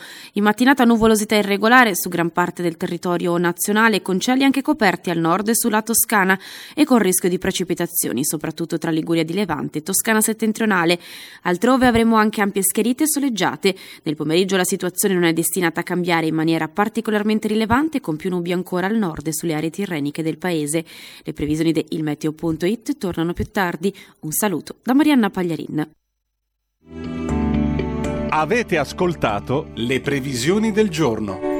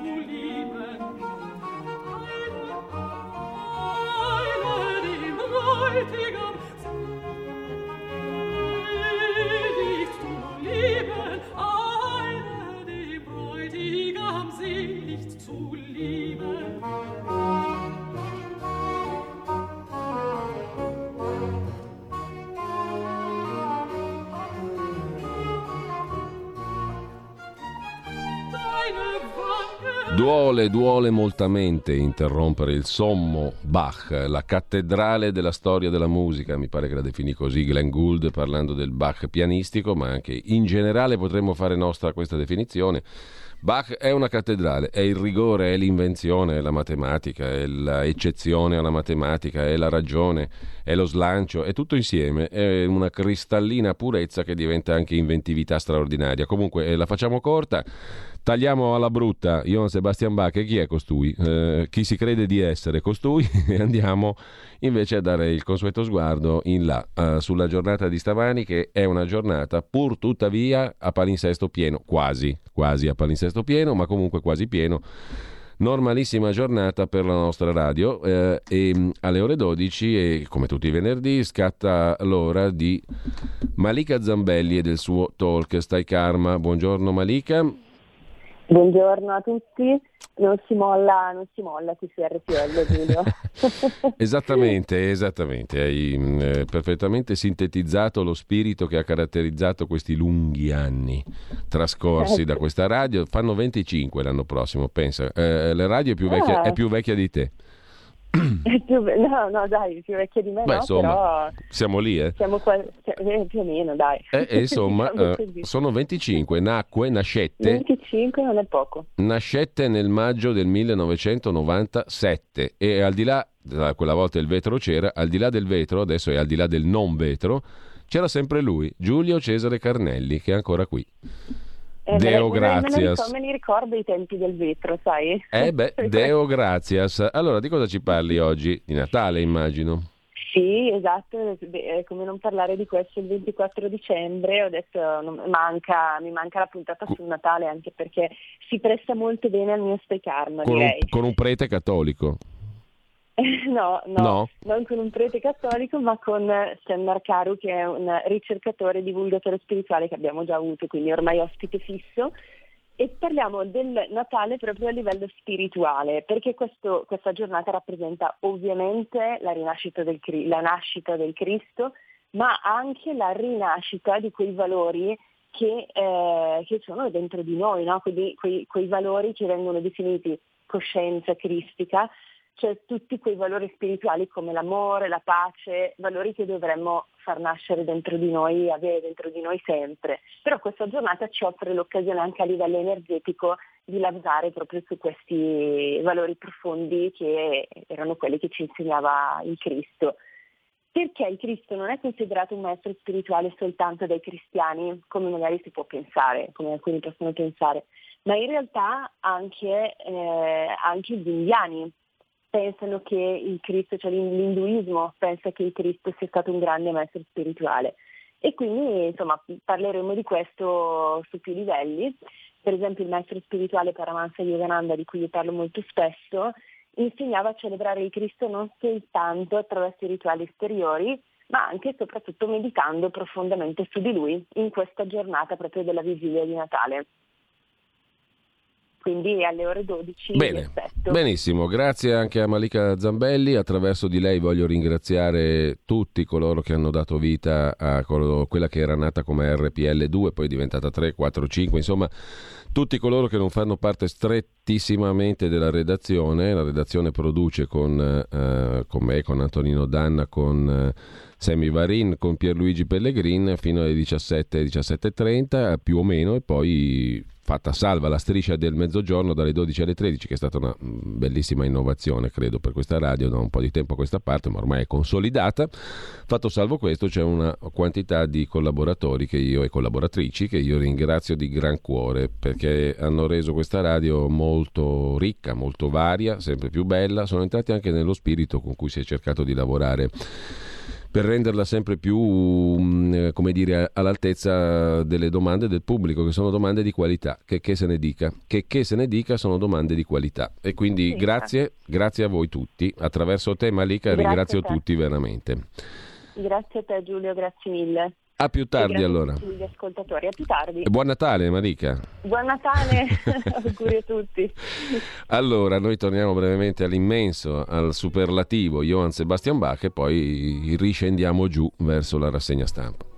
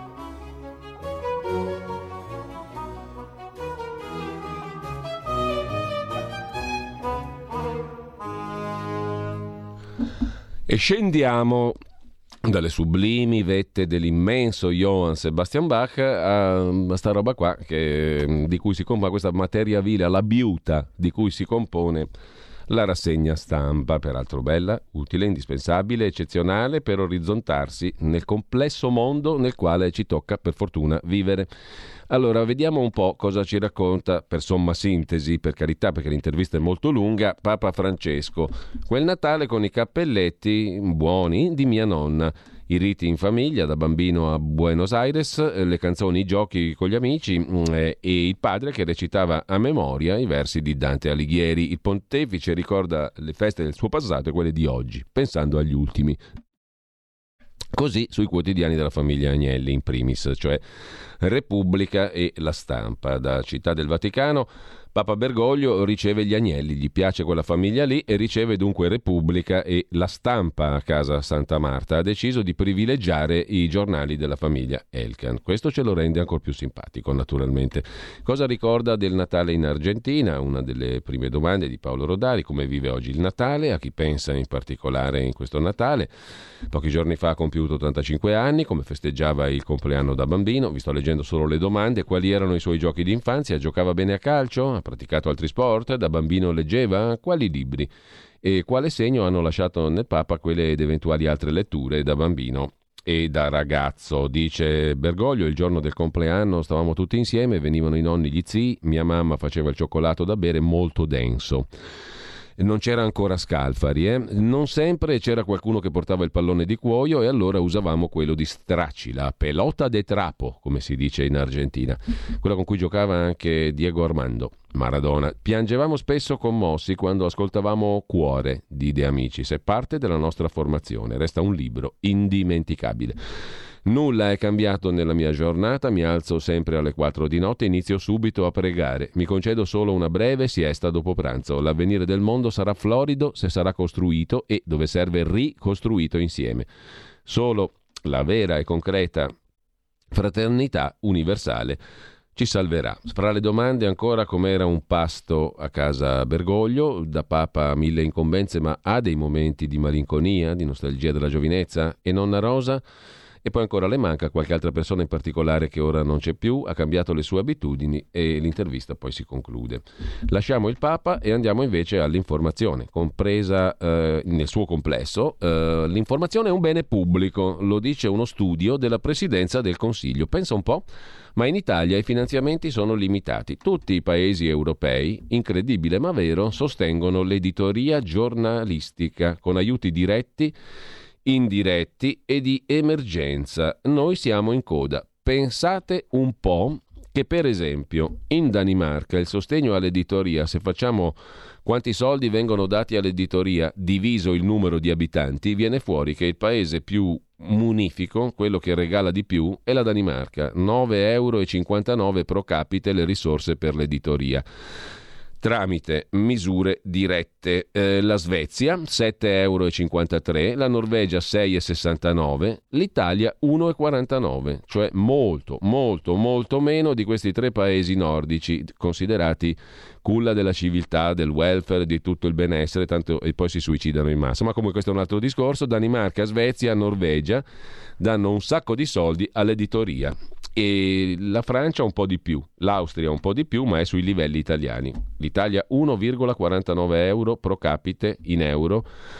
Eh, fate le divisioni tra il totale e la popolazione, viene 1,49 euro pro capite in Italia, 1,67 in Austria, 1,75 in Francia, 6,69 in Norvegia, 7,53 in Svezia, 9,59 in Danimarca. Gli aiuti che lo Stato italiano indirizza all'editoria giornalistica non sono un'anomalia, al contrario sono in linea a quelli che ogni nazione europea riserva al settore dell'informazione. L'ammontare del sostegno italiano poi, peraltro, non è il più alto. Così ci racconta Repubblica, in una classifica di sette paesi, l'Italia è tra il quinto e il sesto posto. Lo studio, intitolato Il sostegno all'editoria nei principali paesi d'Europa, è stato curato dal Dipartimento per l'informazione e l'editoria della Presidenza del Consiglio. In un grafico a pagina 66 lo studio, il sottosegretario per l'editoria alla Presidenza del Consiglio è Giuseppe Moles, Lo studio misura il gettito dello Stato verso l'editoria in rapporto alla ricchezza che la comunità nazionale produce nell'anno ed è qui che l'Italia si posiziona quinta con una percentuale di contributi dello 0,014% rispetto al PIL. Nel girone cediamo il passo a Danimarca, Svezia, Norvegia e Francia che spendono di più. Siamo addirittura sesti se consideriamo le risorse pro capite. Così recita il rapporto della Presidenza del Consiglio. Il sottosegretario Moles ricorda le critiche che gli aiuti pubblici all'editoria ricevono. Qualcuno sostiene che lo Stato va al di là dei suoi compiti se aiuta il settore editoriale.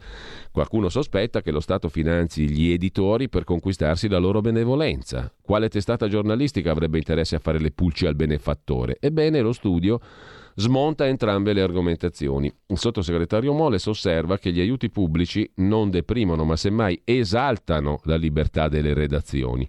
Il World Press Freedom Index, che misura la libertà di fare informazioni nel mondo, vede nelle prime posizioni Norvegia, Svezia e Danimarca, che sono le nazioni che destinano più fondi all'editoria. C'è poi un discorso da fare che sarebbe quello delle diverse come dire, consuetudini e usi e costumi di civiltà, ma quello ci porterebbe in un terreno molto pericoloso, soprattutto di questi tempi. In ogni caso, l'informazione è un bene pubblico e in Italia non è che si diano tanti soldi al settore. A proposito di soldi, eh, c'è il pezzo del giornale di Ludovica Bullian. Nel 2021 abbiamo pagato un record di tasse, 513 miliardi. In 20 anni il cittadino italiano e anche la cittadina hanno cacciato fuori dalla tasca il 40% in più di tasse.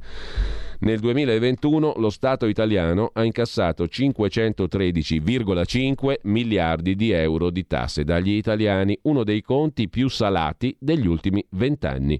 Dal 2001 a oggi il gettito fiscale è aumentato del 40%, 146 miliardi di euro in più. Lo dice uno studio della CGA di Mestre che rivela anche che soltanto nel 2019 la somma riscossa tra imposte dirette e indirette IVA e quelle in conto capitale, imposte di successione, condoni eccetera, era stata superiore a quella di quest'anno, toccando i 517 miliardi. Quest'anno abbiamo fatto un po' meno, ma sempre a livello record. In tutto le entrate tributarie sono aumentate dal 2001 a oggi di 146,6 miliardi. Nel 2001 lo Stato incassava 366,9 miliardi. Se si guarda al 2021 l'aumento è del 39,9%. L'inflazione nei 20 anni è aumentata del 35,5%. 4,4 punti in meno rispetto alla crescita del gettito fiscale. Il PIL è aumentato del 36%, sempre 3 punti e mezzo in meno dell'incremento delle tasse. Qualcuno può affermare con cognizione di causa che mh, con 146 miliardi,6 di entrate in più la nostra macchina pubblica funziona meglio e che i contribuenti italiani abbiano ricevuto più servizi? Oppure questo prelievo aggiuntivo li ha impoveriti contribuendo a non far crescere il paese? Scrive la CGA, noi non abbiamo dubbi, propendiamo senza esitare per la seconda ipotesi, cioè che l'aumento delle tasse ha semplicemente impoverito gli italiani senza fornire servizi migliori. In attesa, scrive la CGA di Mestre, della tanto agognata riforma fiscale che speriamo sia realizzata entro l'anno prossimo, con la legge delega, il 2022 sarà un anno di transizione. Il leggero ritocco all'IRPEF approvato in queste settimane darà un po' di sollievo ma siamo molto lontani da un risultato accettabile. Oltre a tagliare le tasse, sarà necessario anche sburocratizzare il sistema fiscale, puntualizza la CGA di Mestre. Oggi paghiamo troppo e in maniera molto complessa. Per artigiani e piccoli imprenditori questo è un ulteriore costo per il servizio reso dal commercialista o dal consulente del lavoro. Così sul giornale. Altro argomento sul giornale, l'abbiamo detto prima, il pezzo di Fausto Biloslavo su Carola Rachete la sentenza shock. Piena libertà alle ONG di sbarcare in Italia. Lo dice il GIP che ha archiviato il procedimento sulla Rachete e sulla capitana tedesca. Commenta Matteo Salvini, quindi speronare una nave militare con uomini a bordo non è reato. No comment. Al timone di una nave dei talebani dell'accoglienza recuperi 53 migranti illegali partiti dalla Libia senza sognarti di farli sbarcare nella vicina Tunisia o in un altro paese europeo, ma solo ed esclusivamente in Italia. Dopodiché disobbedisci a un ordine del ministro dell'interno di non entrare nelle acque italiane e alla fine, pur di farli sbarcare, te ne freghi della motovedetta della Guardia di Finanza che cerca di fermarti e la stritoli tra la fiancata della nave e il molo. In un paese normale ti sbatterebbero in galera per un bel po'. In Italia diventi un'eroina e ti viene garantita l'impunità umanitaria grazie a una sfilza di archiviazioni tese a sancire che non hai compiuto alcun reato.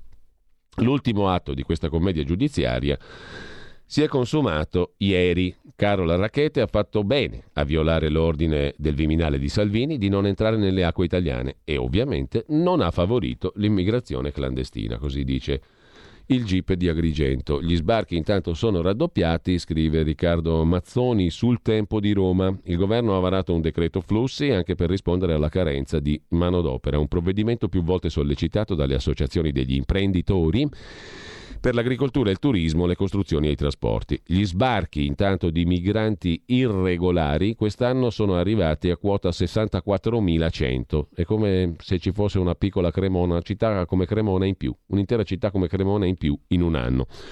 Ma il governo ha ugualmente varato un decreto flussi per rispondere alla carenza di manodopera che prevede anch'esso il doppio eh, dei migranti non solo del 2020 ma anche degli anni precedenti provvedimento sollecitato dalle associazioni imprenditoriali per settori come agricoltura, turismo, costruzione e trasporti, ma che pone comunque dubbi e interrogativi legittimi che non possono essere ricondotti alla propaganda contro gli immigrati.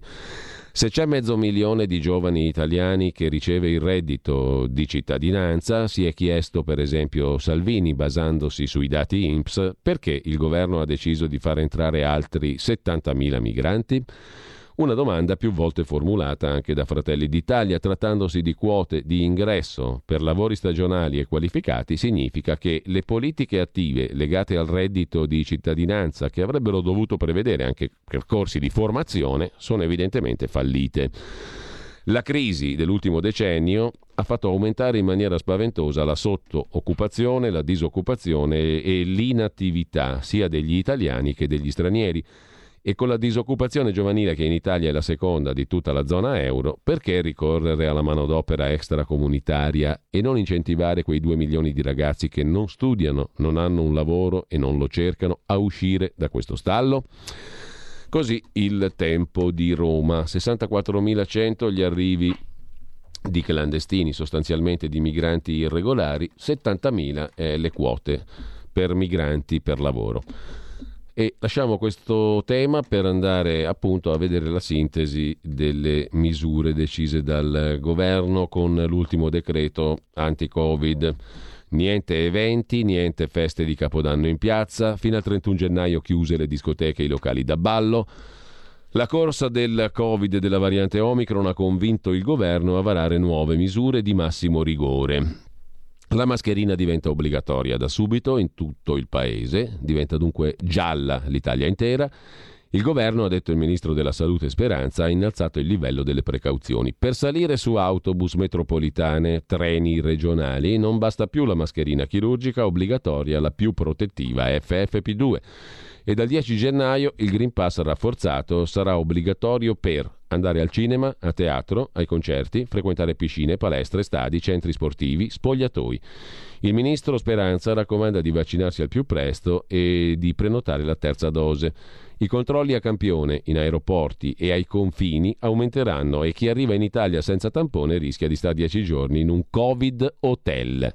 Modello Cina, insomma. A partire dal 1 febbraio la validità del Green Pass sarà ridotta da 9 a 6 mesi. Scendono i tempi per la terza dose. Dal quinto mese dopo la seconda somministrazione si passa al quarto. Da quando? La data sarà scritta in una circolare attesa per oggi. Alcune tra le decisioni divisive sono state rinviate. La Lega ha digerito la chiusura delle discoteche e non avrebbe accettato anche l'estensione dell'obbligo vaccinale, ma, gran, ma gran parte del governo punta dritto in questa direzione. Dunque, sinteticamente, si potrà fare la terza dose quattro mesi dopo la seconda, discoteche chiuse, stop ai veglioni in piazza e poi certificato rafforzato anche per il caffè al banco. Il caffè al banco non lo puoi più prendere se non hai il Super Green Pass. Fino al 31 marzo del 22, stato d'emergenza, il caffè al bancone del bar si può prendere solo presentando il Green Pass rafforzato, cioè o sei vaccinato o sei guarito dal Covid. La stessa regola vale per consumare al tavolo oppure per sedersi al ristorante, quindi è obbligatorio esibire il Green Pass rafforzato, non c'è alcuna limitazione per il numero delle persone sedute al tavolo. Quando ci si alza, obbligo di mascherina. Fino al 31 gennaio 22 vietato consumare cibi e bevande al chiuso in cinema, teatri, stadi e nei palazzetti in occasione degli eventi sportivi. Nuove restrizioni ai visitatori nelle residenze sanitarie per anziani. Chi non ha fatto la terza dose dovrà presentare anche l'esito negativo di un tampone.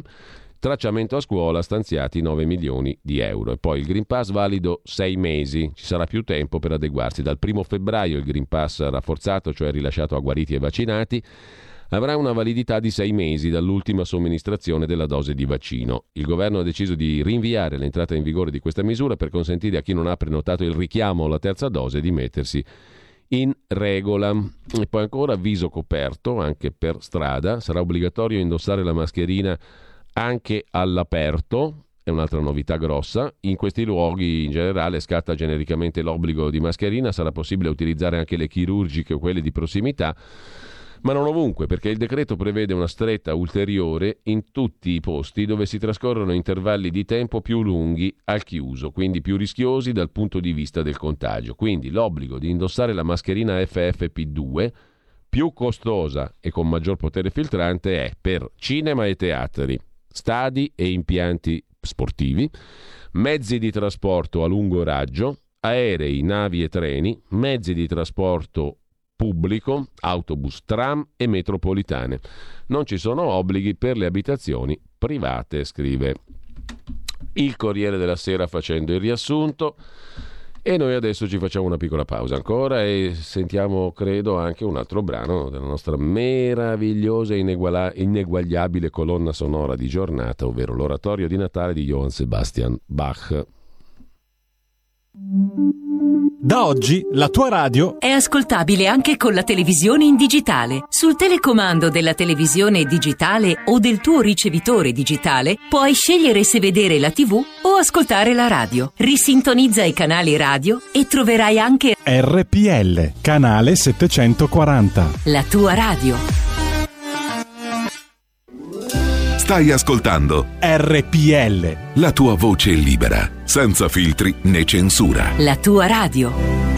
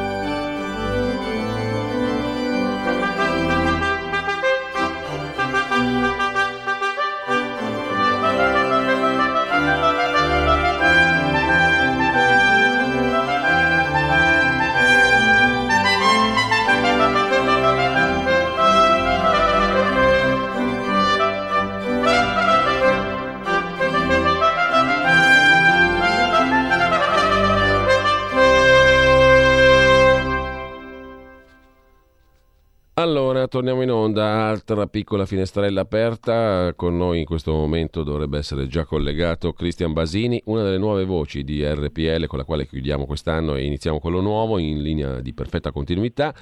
360 km all'ora on air dalle 18.30 alle 19.30 ha debuttato da poco questa rubrica di sport e motorsport, un contenitore di approfondimento che vuole dare spazio e voce ai protagonisti del motorsport, ma non solo, perché poi si entrerà anche in questo mondo che è un mondo produttivo, è un mondo di operai, è un mondo di tute blu, è un mondo di design, è un mondo di ricerca, è un mondo di scienza, di innovazione, di futuro. Intanto buongiorno Cristian, attraverso di te eh, voglio anche in questo caso ringraziare veramente tutti, da Matteo Furiana Giovanni Poli, a tutti, tutti, tutti, non posso nominarli tutti, li trovate tutti elencati sul nostro sito, tutti coloro che animano il nostro palinsesto e lo faranno sempre di più. Eh, e intanto buongiorno Cristian.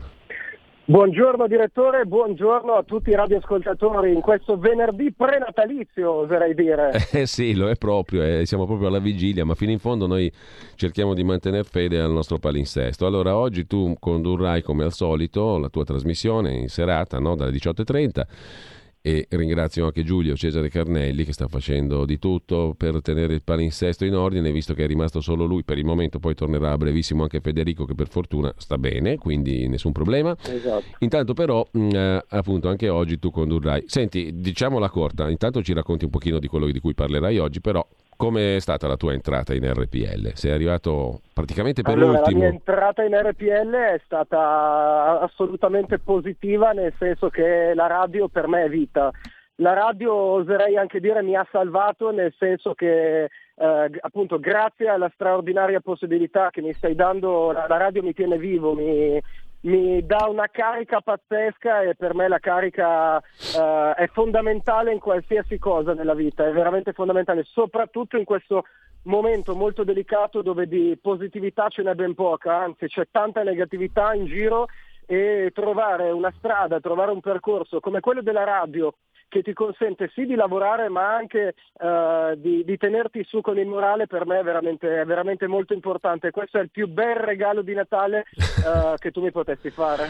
Beh, io sono molto contento che tu ti sia inserito con questo spirito. Nel 2022 faremo altre cose, ci struttureremo sempre meglio e mh, poi, poi ne parliamo, ne parliamo, ma anche gli ascoltatori e le ascoltatrici avranno modo di vederne i frutti. Intanto, velocemente, di che cosa ti occupi stasera?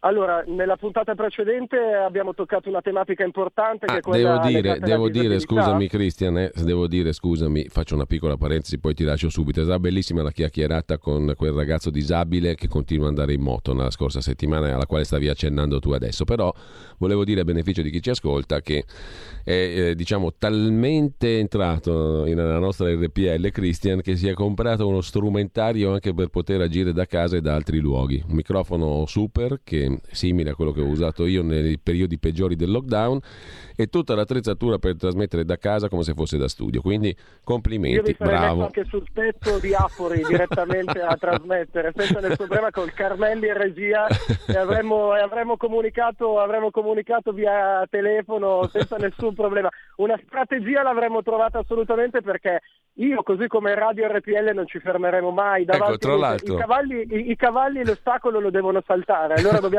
imparare a saltarlo anche noi l'ostacolo, Oh, non bisogna allora, mai fermarsi. Tra l'altro io voglio dire, ma non per questioni anagrafiche, perché si dice sempre la cosa dell'anagrafe, in un senso o nell'altro diventa retorica, ma qui veramente Cristian è anche giovane, quindi...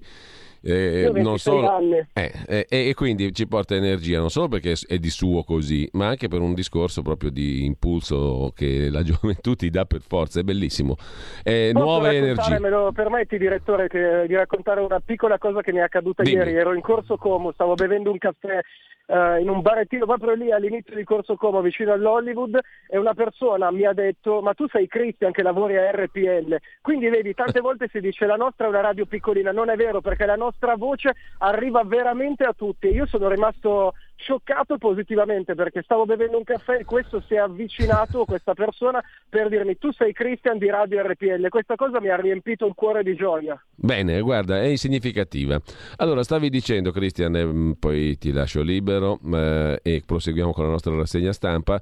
Stavi dicendo eh, di cosa ti occupi oggi? Hai fatto bene a ricordare quella conversazione molto bella che hai avuto con eh, il ragazzo disabile che eh, purtroppo... Che ci verrà a trovare sicuramente con l'anno Eh. Nuovo negli studi di Milano, questo sicuramente. Stasera però essendo la puntata della vigilia di Natale sarà insomma, una puntata un pochettino più leggera dove insomma, andremo a intervistare anche un pilota di cui però non faccio il nome per il momento, lui è, è molto conosciuto in scuderia Ferrari sia in Italia che nel mondo e ha girato l'Italia con la sua Ferrari, si è trovato anche recentemente i giornalisti di TG5, Studio Aperto e tanti altri telegiornali sotto casa perché il giro del mondo che ha fatto lui con la Ferrari diciamo che non è passato inosservato, ecco, quindi questo sarà un pochettino il eh, centro della nostra trasmissione di stasera e poi eh, un altro vero protagonista del motorsport che anche lui eh, si lancerà molto presto in una sfida molto importante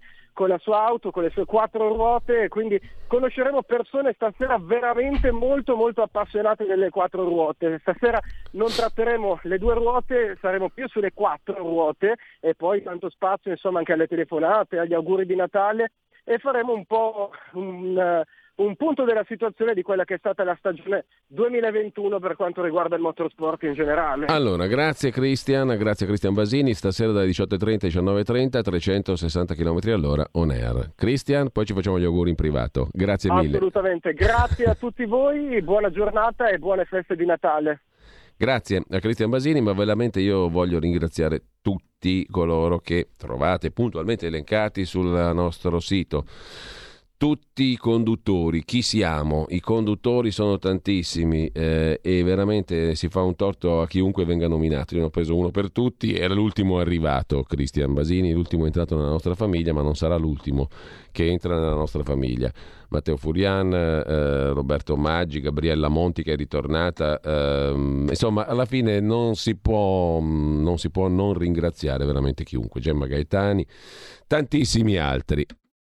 E ringrazio anche in particolare il nostro Vincent, che è la, l'uomo macchina, oltre ai, ai registi, oltre a Giulio Cesare che ho qui davanti, attraverso lui ringrazio tutti, anche in questo caso, e mando un abbraccio a Federico che comunque sta bene, eh, lo dico a beneficio di chi si è preoccupato, Vincent De Maio che è il responsabile dell'area di produzione, il nostro ma- uomo macchina vero e proprio, senza il quale questa roba qui non andrebbe mai in onda, e, e veramente attraverso questi singoli nomi credete, ringrazio veramente tutti. Eh, intanto torniamo alla nostra bella rassegna stampa, bella o brutta che sia e eh, vediamo un po' gli altri argomenti, gli altri focus del giorno. Abbiamo visto il Corriere della Sera come sintetizza le nuove norme.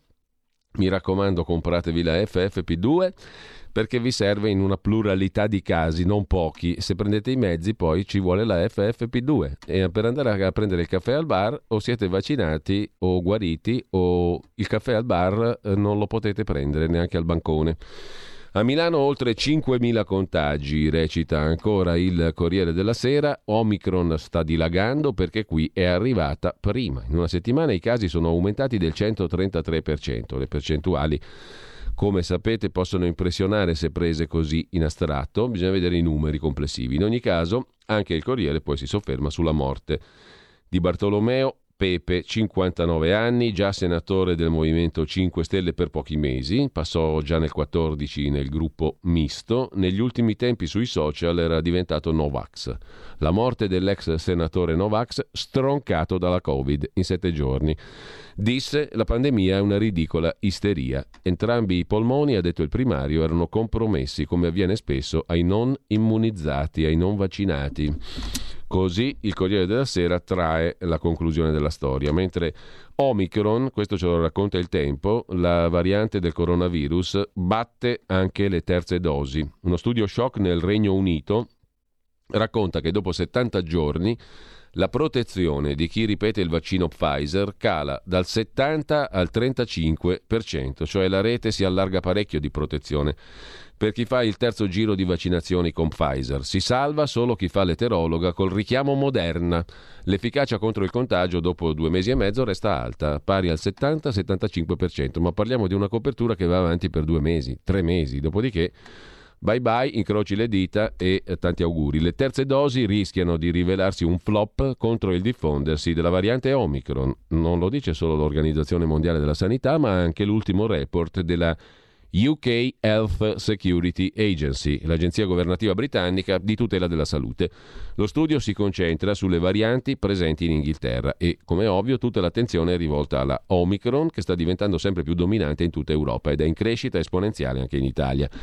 Il risultato significativo è che dopo 10 settimane dalla somministrazione del booster, della terza dose, l'efficacia crolla.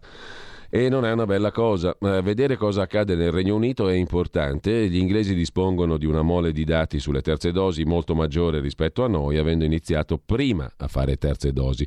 L'analisi dei ricercatori inglesi riguarda persone vaccinate con terza dose e infettate da Omicron, divisa in due categorie. Chi ha fatto il primo ciclo con AstraZeneca e il richiamo con Pfizer o Moderna e chi ha fatto il primo ciclo con Pfizer e il richiamo con Pfizer oppure con Moderna. I risultati quali sono? Tra coloro che hanno ricevuto il ciclo primario con AstraZeneca, l'efficacia del vaccino dopo il booster Pfizer-Moderna era del 60% dopo 2-4 settimane. Stiamo parlando di un mese al massimo eh, e già il vaccino decade di copertura fino al 60% al massimo. Poi, dopo 10 settimane, scende al 35% con Pfizer, al 45% con Moderna. Cioè se uno al primo giro ha fatto AstraZeneca e fa la terza dose con Pfizer, a 10 settimane, due mesi e mezzo, copre il 35% eh, e al 45% se hai fatto Moderna. E ancora tra coloro che hanno fatto il primo giro Pfizer doppio vaccino, l'efficacia del vaccino era del 70% dopo un richiamo Pfizer, ma scendeva al 45% dopo 10 settimane. Rimane intorno al 70-75% dopo un richiamo Moderna fino a 9 settimane. Quest'ultimo dato è molto importante. Vuol dire che chi sceglie l'eterologa, terza dose con un vaccino diverso dal primo, ha un beneficio superiore rispetto a chi ripete lo stesso tipo di vaccino. Ed è anche il segnale della facilità con cui la variante sudafricana buca i sieri anti-Covid attualmente a disposizione. A fine novembre Pfizer e Moderna avevano detto che sarebbero, ci sarebbero voluti almeno tre mesi per produrre vaccini mirati in grado di colpire Omicron, ma lo studio inglese offre anche notizie incoraggianti riguardo alla pericolosità della variante che non è un fattore da poco. I ricercatori dell'agenzia sanitaria inglese scrivono che il rischio di ricovero ospedaliero per una persona registrata come caso Omicron appare ridotto rispetto a un caso di Delta. Il rischio di essere ricoverati per chi si becca la Omicron è pari allo 0,38%.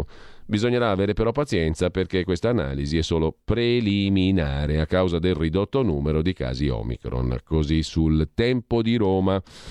Dal tempo ci trasferiamo in tema Covid alla letterina che scrive a Babbo ex Natale, come scrive lei, un'altra virologa illustre, Maria Rita Gismondo, nella sua rubrica sul Fatto Quotidiano. Gismondo è direttore di microbiologia clinica e virologia del Sacco di Milano.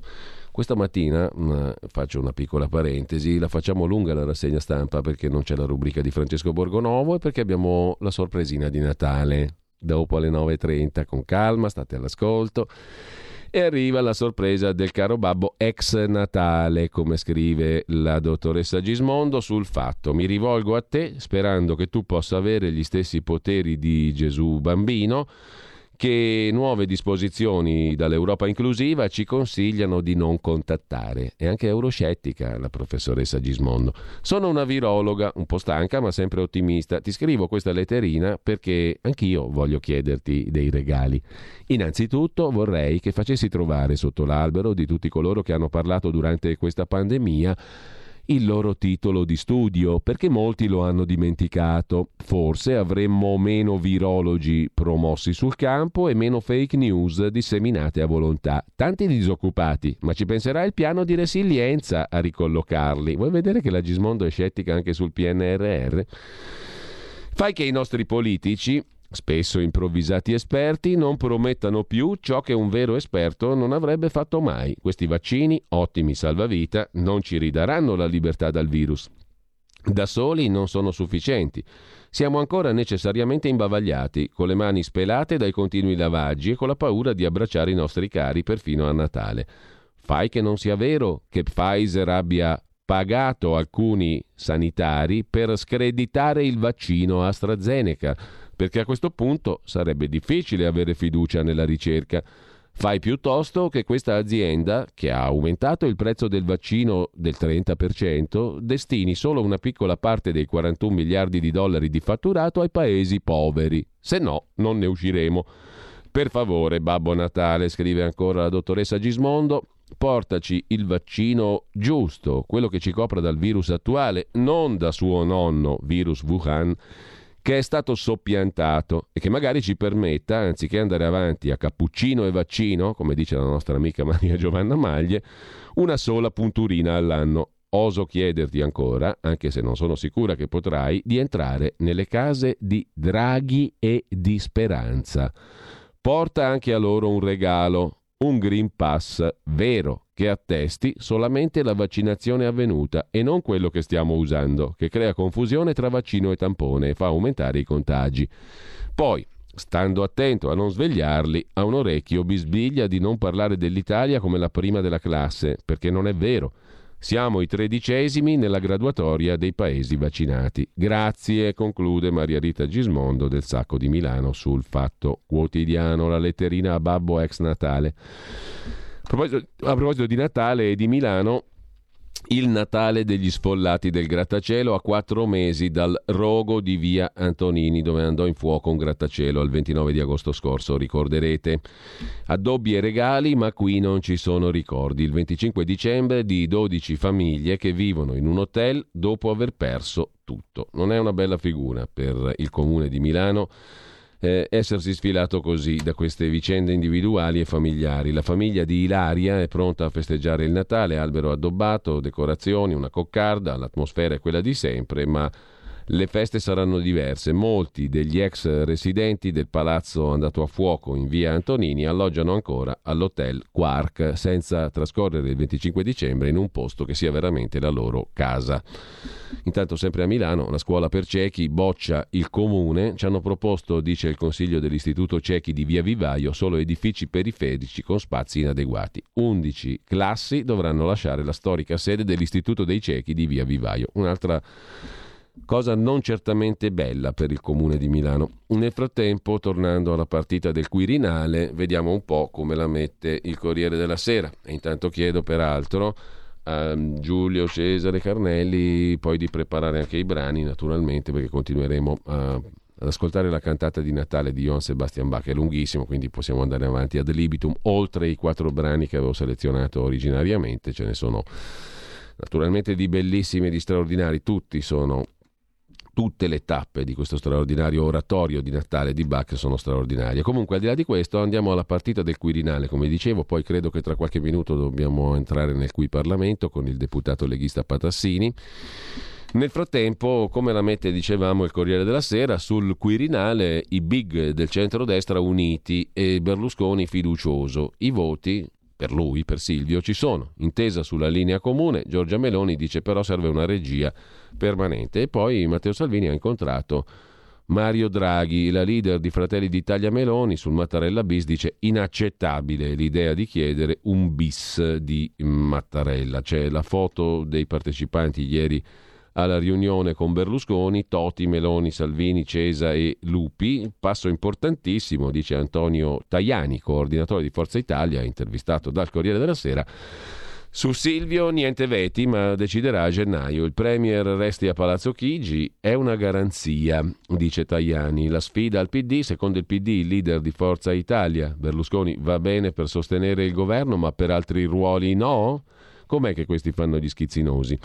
Nel frattempo è stato condannato a 5 anni Francesco Baracchetti, imprenditore, per peculato e false fatture per la compravendita del capannone di Cormano, Milano, acquistato dalla Lombardia Film Commission tra il 17 e il 18, con cui sarebbero stati drenati 800 mila euro di fondi pubblici. Avevano già patteggiato i due commercialisti che prestavano la loro opera anche per i gruppi Camera e Senato della eh, Lega, appunto, ovvero di Ruba Manzoni. Condannato a 5 anni l'imprenditore che il Corriere definisce filo Lega. Per la verità delle sue opinioni politiche non è che sapessimo molto e non erano giudiziariamente rilevanti. In ogni caso, Super Mario allarma i peones. Questo è il titolo sulla questione del Quirinale del tempo di Roma, ma avremo modo anche di tornarci sopra con calma tra un po'. E poi rimanete in ascolto perché ci sarà una, un regalo di Natale, una sorpresa. Il regalo di Natale è una parola grossa, però insomma una sorpresa di Natale sicuramente. Qui Parlamento. Presidente, onorevoli colleghi e colleghe, il provvedimento che oggi, il disegno di legge, il 3354 che oggi portiamo in aula, le disposizioni urgenti per l'attuazione del PNRR è un tassello fondamentale per la ripartenza dell'Italia dopo un 2020 che ci ha visto tutti impegnati nella crisi pandemica una guerra che abbiamo combattuto con armi diverse, le armi dei nostri sanitari, le armi che abbiamo, che abbiamo utilizzato per gli ospedali e tutti coloro che si sono impegnati per poter superare tutti insieme questo periodo, un periodo che ha portato il PIL dell'Italia a un meno 9%, a una crisi dei consumi del meno 8% e una crisi che è, possiamo dire, globale. Il 2021 evidenziamo presupposti e realtà diverse. L'Italia sta ripartendo, sta ripartendo in maniera forte e decisa, si stanno allentando un po' le restrizioni sanitarie e da un certo punto di vista la presenza di una vaccinazione diffusa aiuta a, ripartire, a far ripartire attività, attività commerciali, attività produttive, negozi e anche quelle attività che sembravano meno possibili, tra cui discoteche, locali da ballo, locali di intrattenimento, perché l'Italia deve ripartire e se deve ripartire, quando ripartirà, sta ripartendo tutte insieme. Le previsioni del PIL sono di un 6,2% nel 2021 e pensiamo quasi di traguardare un ulteriore 5% nel 2022, proprio un grande segnale di forza e ripartenza. In questo l'esperienza che stiamo mettendo in campo del recovery è fondamentale, perché questo piano nazionale di ripresa e resilienza è veramente una azione poderosa e forte che non si è vista nella storia dell'Italia repubblicana, non si è ancora mai vista. Sono oltre 200 miliardi che sono stati che verranno messi a breve in campo e che già sono partite progettualità, sono partite azioni, sono partite iniziative. L'Italia ha avuto addirittura una scelta, fatto una scelta ancora più coraggiosa rispetto ad altri paesi, quello di investire risorse nazionali per oltre 30 miliardi per la ripartenza del nostro Paese. Abbiamo un ammontare di 235 miliardi che in cinque anni dobbiamo mettere a terra, che colgono e attaccano e colpiscono tantissimi settori tra cui il contrasto al cambiamento climatico per 70 miliardi, la digitalizzazione per 50 miliardi, l'istruzione e la ricerca per 35 miliardi, la salute per 20 miliardi. Il terremoto eh, che ha coinvolto oltre 600 mila persone, quattro regioni, tantissimi comuni, tante province, abbiamo bisogno di intervenire per far ricostruire le attività ricettive e su questo abbiamo provato nel provvedimento a intervenire con una nuova disciplina dell'IVA e su questo stiamo continuando a lavorare perché grandi attività, grandi investimenti si possono fare solo con il sostegno e il supporto dello Stato, come sta succedendo, come un altro successo che possiamo ascrivere a questo provvedimento è la soluzione o l'avvio della soluzione dell'annosa vicenda che ci ha colpito dell'acquisto dei beni strumentali per le imprese, del credito d'imposta, con il quale c'era ci sono stati dei, dei momenti di impasse con la Commissione europea. Con la modifica legislativa dell'articolo 43 ter inserito nel presente provvedimento, crea, crediamo e siamo fortemente convinti di aver strutturato il, per, il percorso giusto affinché anche il credito d'imposta sia una grande occasione per la ripartenza dei territori del centro Italia. Il turismo veramente coinvolge tantissimo di questo, di questo provvedimento interviene a livello di fondo di garanzia per piccole e medie imprese, interviene su un fondo rotativo per le imprese e addirittura interviene anche su un altro comparto fondamentale per, nostra, per, il nostro rilancio turistico, che è il settore delle agenzie dei viaggi e dei tour operator. Come accennavo prima all'inizio del mio intervento, è un provvedimento che punta alla semplificazione delle procedure, allo snellimento della macchina amministrativa. Per questo con l'articolo 5 abbiamo previsto che nell'accordo di programma con RFI e il Ministero della Mobilità Sostenibile, il nostro poderoso impianto, impianto ferroviario del nostro Paese, abbiamo una forte e forte semplificazione. Addirittura le fasi dell'iter autorizzativo dell'accordo di programma passeranno da 12 a 3, con una previsione di ridurre da 3 anni a 8 mesi la possibilità che Ferrovie dello Stato possano prima possibile e in maniera assolutamente tempestiva effettuare gli investimenti previsti dal PNRR.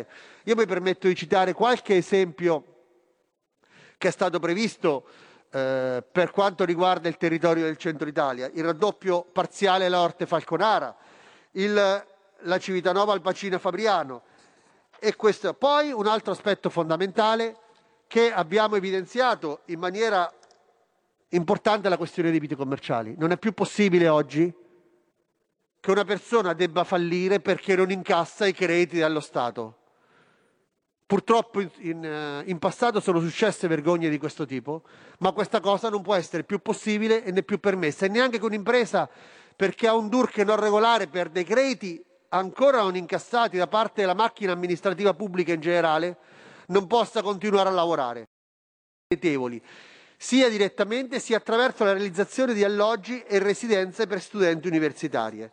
Questo è l'aspetto fondamentale, un credere fortemente nello sviluppo e nei prossimi provvedimenti auspichiamo, come da più parti chiediamo e come il gruppo Lega chiede da tempo, quello di intervenire anche sulla formazione professionale e sugli istituti tecnici. Credo che questo meriti, al pari dell'esperienza universitaria, un'attenzione fondamentale per tanti altri giovani.